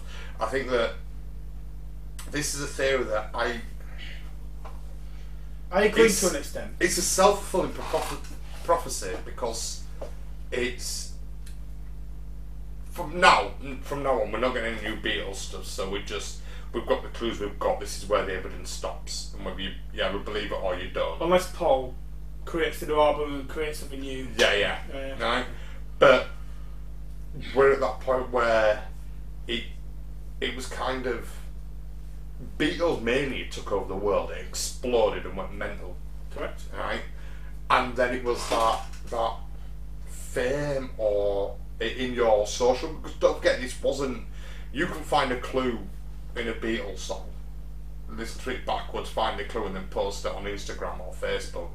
You can only tell the six people in your friend circle, and they tell their six. So yeah, this was spread by like six degrees of separation, essentially, right? So people wanted to be knowledgeable. Like I know more about Beatles are the best band in the world, but I know more about Beatles than you do because I found this clue. Um, it's like, oh, you're, you're a Beatles fan, you're a worldwide phenomenon, everyone loves Beatles, but I'm more intelligent, I know more about them because I found this secret message that John was sending to me. You're, you're not a proper Beatles fan. if I you see it. personalised it. Yeah, Yeah. yeah, yeah. It, it put it out there only for the best of us to find, and I found it, and you didn't. So it's like that ego boost, that confirmation bias. I think there's also that bit of um, really fucking fun to find. It's really fucking fun to find a clue. Like, look at uh, Dan Brown's Da Vinci Code, Right again. right? Um, That's your favourite. I love this because it's such a cultural phenomenon where it's like, oh shit, you, you, put all these stuff together, and people are really going, fuck, yeah, the, you know, this person in the end of the Last Supper is pointing like that, Yeah, and, yeah. and the Mona Lisa is like this, and this all could be linked together, and it makes you feel not more intelligent than you are, but like you, you know a secret knowledge Part of a club. you're part of a club. You're Yeah. it's inclusive, and I think it's part of that and part of the the fun of finding a clue. So even if I think the the guy who found the guitar in Hyacinths on Sergeant Pepper's band didn't really give a fuck about the theory, just wanted to be part of it. That's it, maybe. But I genuinely think you've got people out there who truly believe, obviously, that Paul's dead. There are some, Mhm. and they'll look at any what they call evidence or or happenstance or coincidence or anything that they want. They'll create the narrative that they're looking for, uh, and they'll do absolutely anything, anything to keep that narrative alive. And it doesn't matter how many times Paul or John Lennon said in the past, or Paul come forward, or Ringo Starr come forward. It doesn't matter how many times videos will come out and debunk. It doesn't matter. Well, this, this is but it's like even if Ringo Starr came out now and said, "Oh, this is bollocks. We didn't know what we're doing. You you made a story up and it doesn't matter. It, it's it's all wrong." Do you won't believe it, And they go, "He's saying that because he asked." of to." course. The only way this will ever close. The, the more you, the more you, the more Ringo Starr comes out and debunks a theory, the more weight it gives to the theory. Like he has to say that. He has to keep it covered up. Hmm. But that's because, I mean, there are many conspiracies we agree on that are conspiracies, genuine conspiracies that are going to be fucking meaty, and you'll look forward to those. Yeah, me. yeah. We, we started light, don't worry. Oof, you will. Um, we've had many pub talks, many debates, Yeah. Shouting matches. A lot of shouting matches. Yeah, um, over beers in the pub, um, which we can't do at this moment in time. But um, I think with this particular conspiracy, it's not the only conspiracy for me is keeping it alive. And the only way this conspiracy would ever close is if Paul and, and Ringo came out and went, the conspiracy's true. That's the only way to close. yeah. Then denying it continually. If, if Paul McCartney came out and went, actually, I'm William Campbell, Yeah, that would stop the conspiracy theory. because in conspiracy, it's true. Yeah. But- if he went, I'm not William Campbell, I'm Paul McCartney, please believe me, and then MI5 are him to say that. Exactly. Or, he's, or he, he has to say that he's too far in now, he can't, he can't lie. Um, yeah, I just think this is what I love about this one. The reason I, I, I chose it for us this week is because it's so well documented. like we put out today, where we put out what the theory is, we put a timeline of how it, how it exploded. Then we've gone through the clues and all that lot. Um, it's probably the most documented conspiracy theory I've ever come across. No, can't be. In, in terms of documenting, like when I said earlier, I, I can evidence documenting timeline. I had timeline of evidence, and you went, no, no, no, no, no actually, I had a timeline of evidence. Then Boswell's got a better timeline, and Not documented, it's, it's, he said that, he said this, she said that, we've got this report, that report. This is documented, like, on, Rendell on air. No, no, but But- on air. It's always like, uh, paper, um, witness steps of this was on air broadcasted, this was published in print at this point. okay, Um, so we have a documented trail of evidence, um, and I think it's just that it's.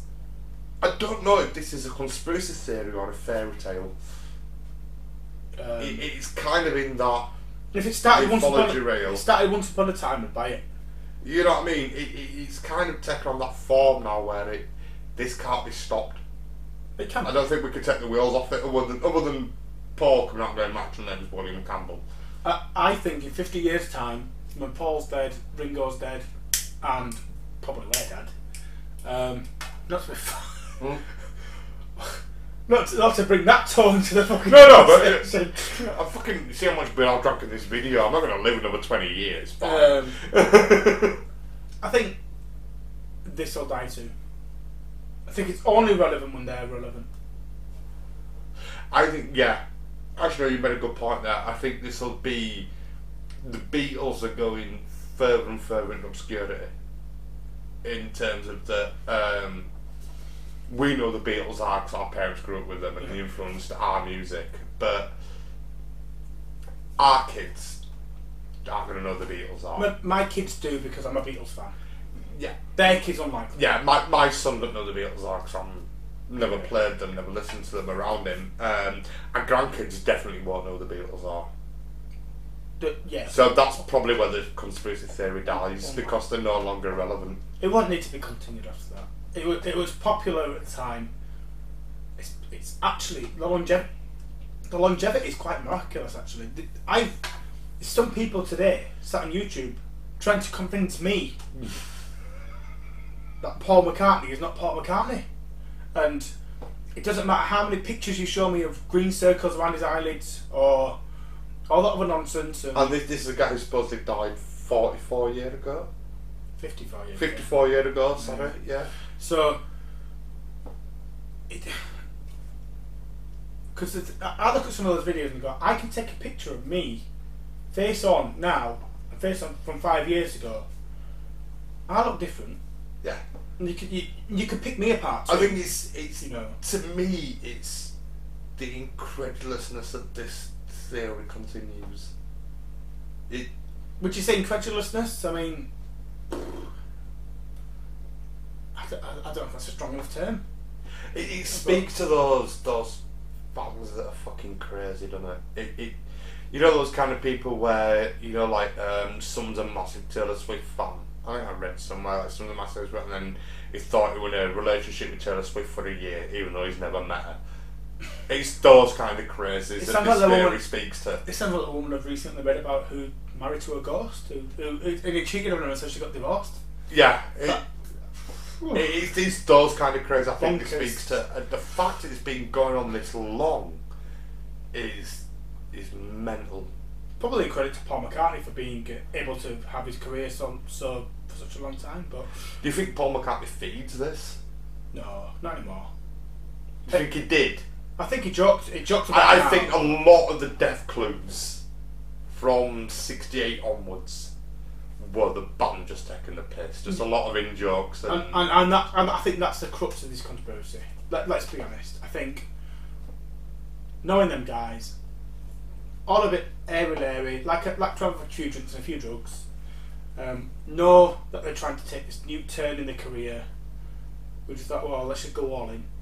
They're definitely on purpose, definitely on purpose, led with here's a fishing expedition. it does have an air of YouTube shit mode about it, doesn't it? I mean, it's way before the time, but I think they've definitely gone. Like, Sergeant Pepper's Lonely Hearts Club Band, right? You look at the front cover of that, and you go, if you if it was the first, imagine being in the '60s and looking at that for the first time, being like, what the fuck? Fuck is this? Yeah. No one's ever done this before. This just looks psychedelic, crazy shit. I am not surprised that played with people's minds. And like all the people that were on there, the celebrities, the crazy people, the you know, you go, you gone from Well, like I said earlier, you could probably pick through a 2020 lens. You could probably pick out fucking 50 races from the 100 people that were on there. you could do all. So, there's so many icons on there as well, and uh, what 20th century icons that we're looking at now, 21st century icons that we're looking at.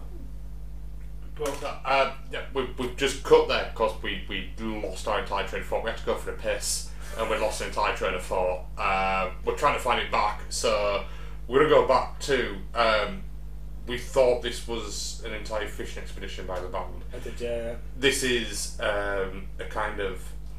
This theory blew up, kind of got its own legs, and, and just went off. So whether it was a, a PR stunt by the record label or to sell back catalogues, like we mentioned at the beginning of the show, um, or whether it's just something that's organically grown and the band have gone. You know it'd be I put a couple of in jokes in?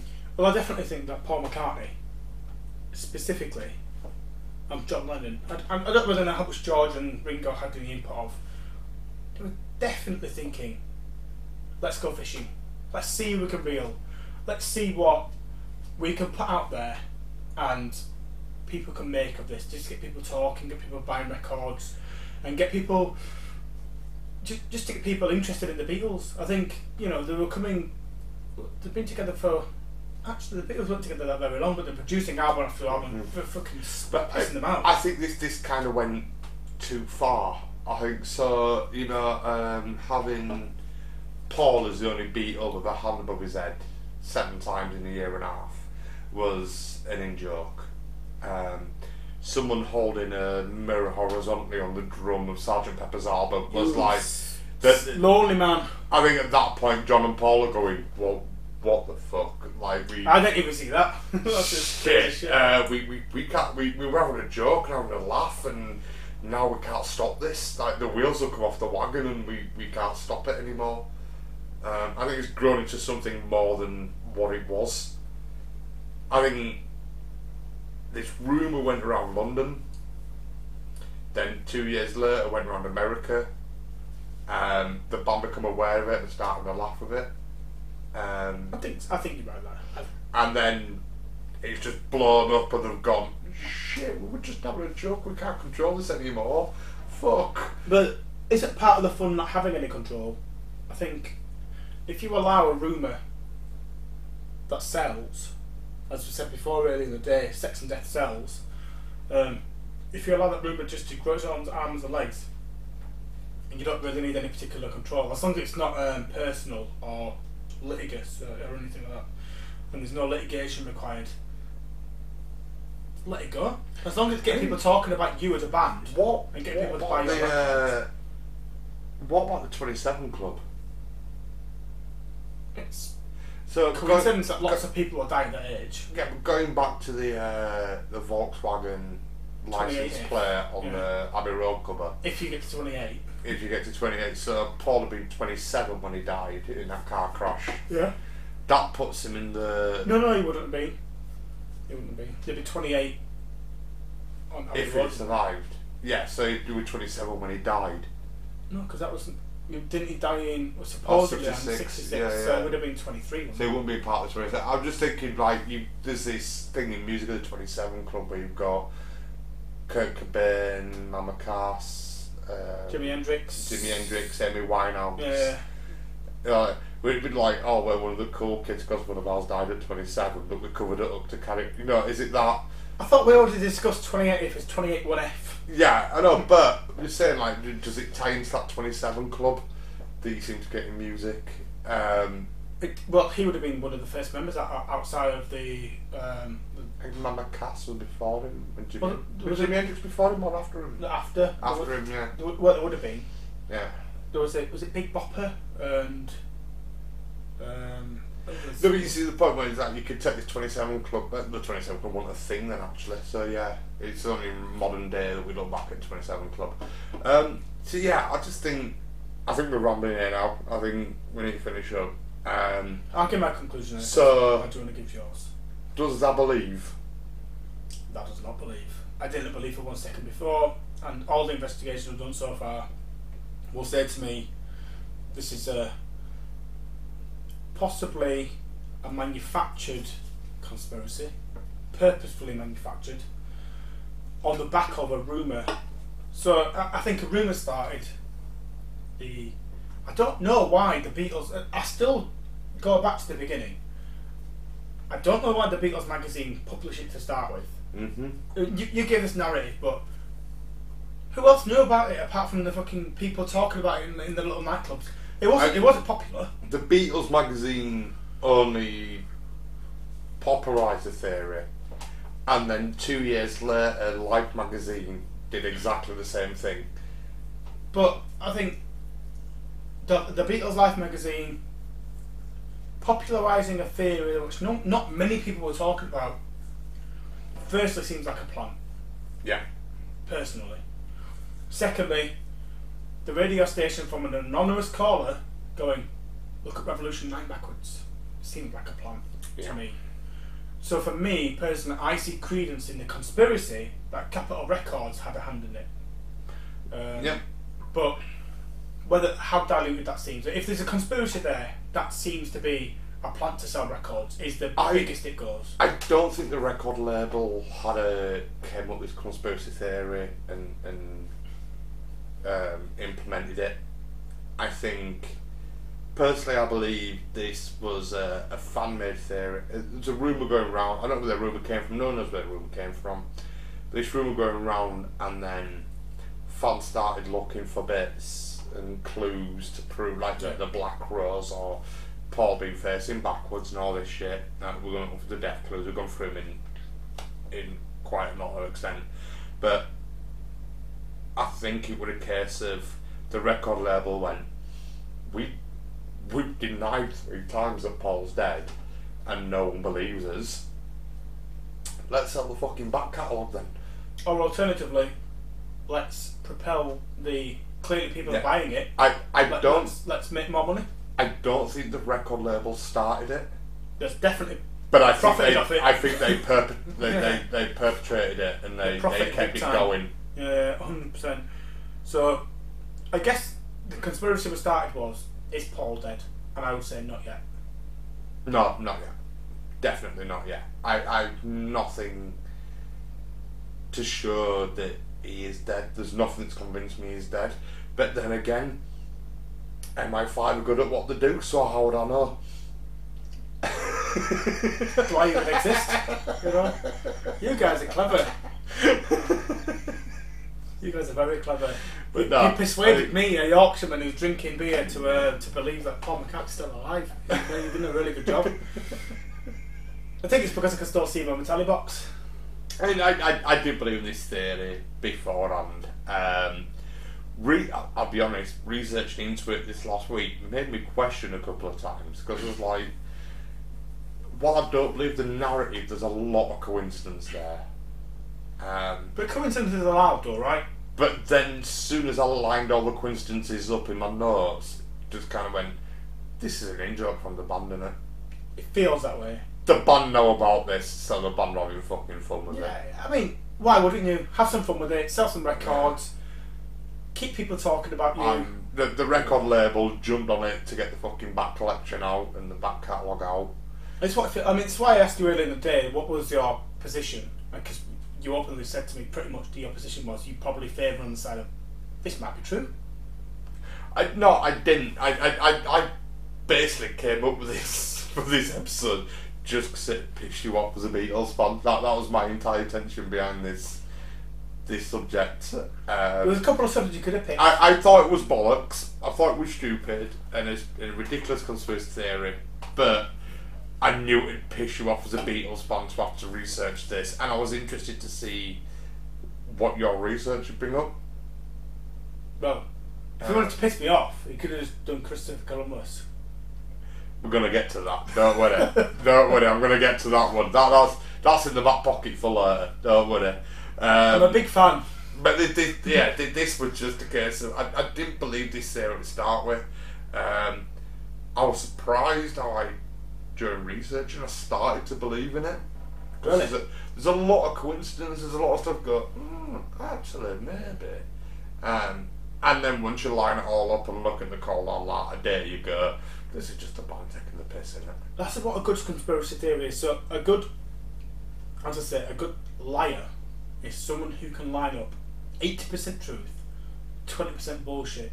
But because you know for a fact the eighty percent truth is true, you think well potentially the twenty percent bullshit might be true as well. So a good lie is always a good blend. You And I need a kernel of truth Yeah. And and I a think good lie. Yeah. this conspiracy has got that really good blend, and that's the issue. There's a good blend of, well, the Beatles definitely said this, they definitely went there, they definitely did this, so therefore, this could be true. You can't disprove this. Mm, you can't prove it either. We can't prove it's real, but we can't prove that it's not either. I can't. Well, okay, let's put it very, very basically. Is Paul McCartney dead? No, because I can see him. Now you see William Campbell. Until you can produce an MI5 body. I'm gonna go back to say. yeah, we're gonna go in seconds. Should we just call it? it? But so neither one of us believe this theory. I 100% believe it. I think Paul McCartney's dead. MI5 has killed him. Stick him in the trunk of the car, drove him off to the mountains. Um, all of it's true. The Beatles have been desperate to tell us all the truth. The whole no, I think bollocks. It's an absolute load of fucking bollocks. Um, there's, a, there's a greater chance of the Easter Bunny dropping me Easter eggs than there is of Paul It McCartney being dead. It is. I. I does not believe. Like, does that believe, lad? No. That no, I not. don't. No, I don't believe. But um, And that's pissed a few people off. it's probably one of the. It's good. I, I need to put the caveat on there that it's probably one of the most well crafted conspiracy theories in modern time. I think accidental, rather than crafted. It's just, it's, just fa- it's just fan fiction taking its legs in the old way and someone going, That's a great point. It's fanfic. That, that, that, that's what I was trying to fucking get. at. Yeah, it's fanfic in it. It's fanfiction. and, and people going, and Beatles going, what? Right? Yeah, we'll, we'll, we'll carry on. I'll, Alright. I'll, I'll ride this wave and see where it goes. That's all it was, in my opinion. Just fan fiction. So, we, we both, we've laid out the theory, we've laid out the documentation, we've laid out the clues, and we've We pretty much lost. debunked all of it. We got lost in there somewhere, um, but we've debunked all of it. Um, what do you think? Are, are- we right? Are we wrong? Do, do you think Paul McCartney's dead? Um, if you do, tell, tell us why. Tell us why you think he's. Give us any evidence we've not covered today. Any evidence we've not covered in this episode. Um, And also, not just that though, some feedback on the episode itself. So not not just the content, but remember, guys, this is our first live video. This is the first live content we're going to put Yeah. out there. I'm expecting it to be quite long, um, relatively detailed. Me and Badger, you know, waffle a little bit. Yeah. So, give us some feedback on the video itself. You know, not just the content, but was it too long? What do you want to see in this type of video? Would you like us to present in a different way? Um, just- comments like Craig's pretty hot and Badger's a cunt are not offensive. We know this already, so you don't need to type them. It's fine. The hot part. I mean, yeah, I'm about to take the jumper off, but The cunt part's true as well. I wasn't lying. to be fair, I've had people in this room, this very, very room, of friends and extended family of yours calling me that very same name. So um, I'm a cunt too. It's a term of endearment. It's fine. No, I don't know who's going to read this video, but read this video. Watch this Read video. this video. Yeah, uh, it's for the blind as well. Um, But yeah, let, let us know your thoughts below. If, if you like what we're doing, if you want to see more, if you've got um, suggestions for future conspiracy theories, um, let, let us know. Let's see, you want to see what we're covering, the way we cover it. Uh, you don't like the way we cover it, tell us what's wrong. Um, but yeah, we'd love to know more. But until next time, from Craig and from me, Paul McCartney is very much fucking alive. Take care. Cheers, Paul.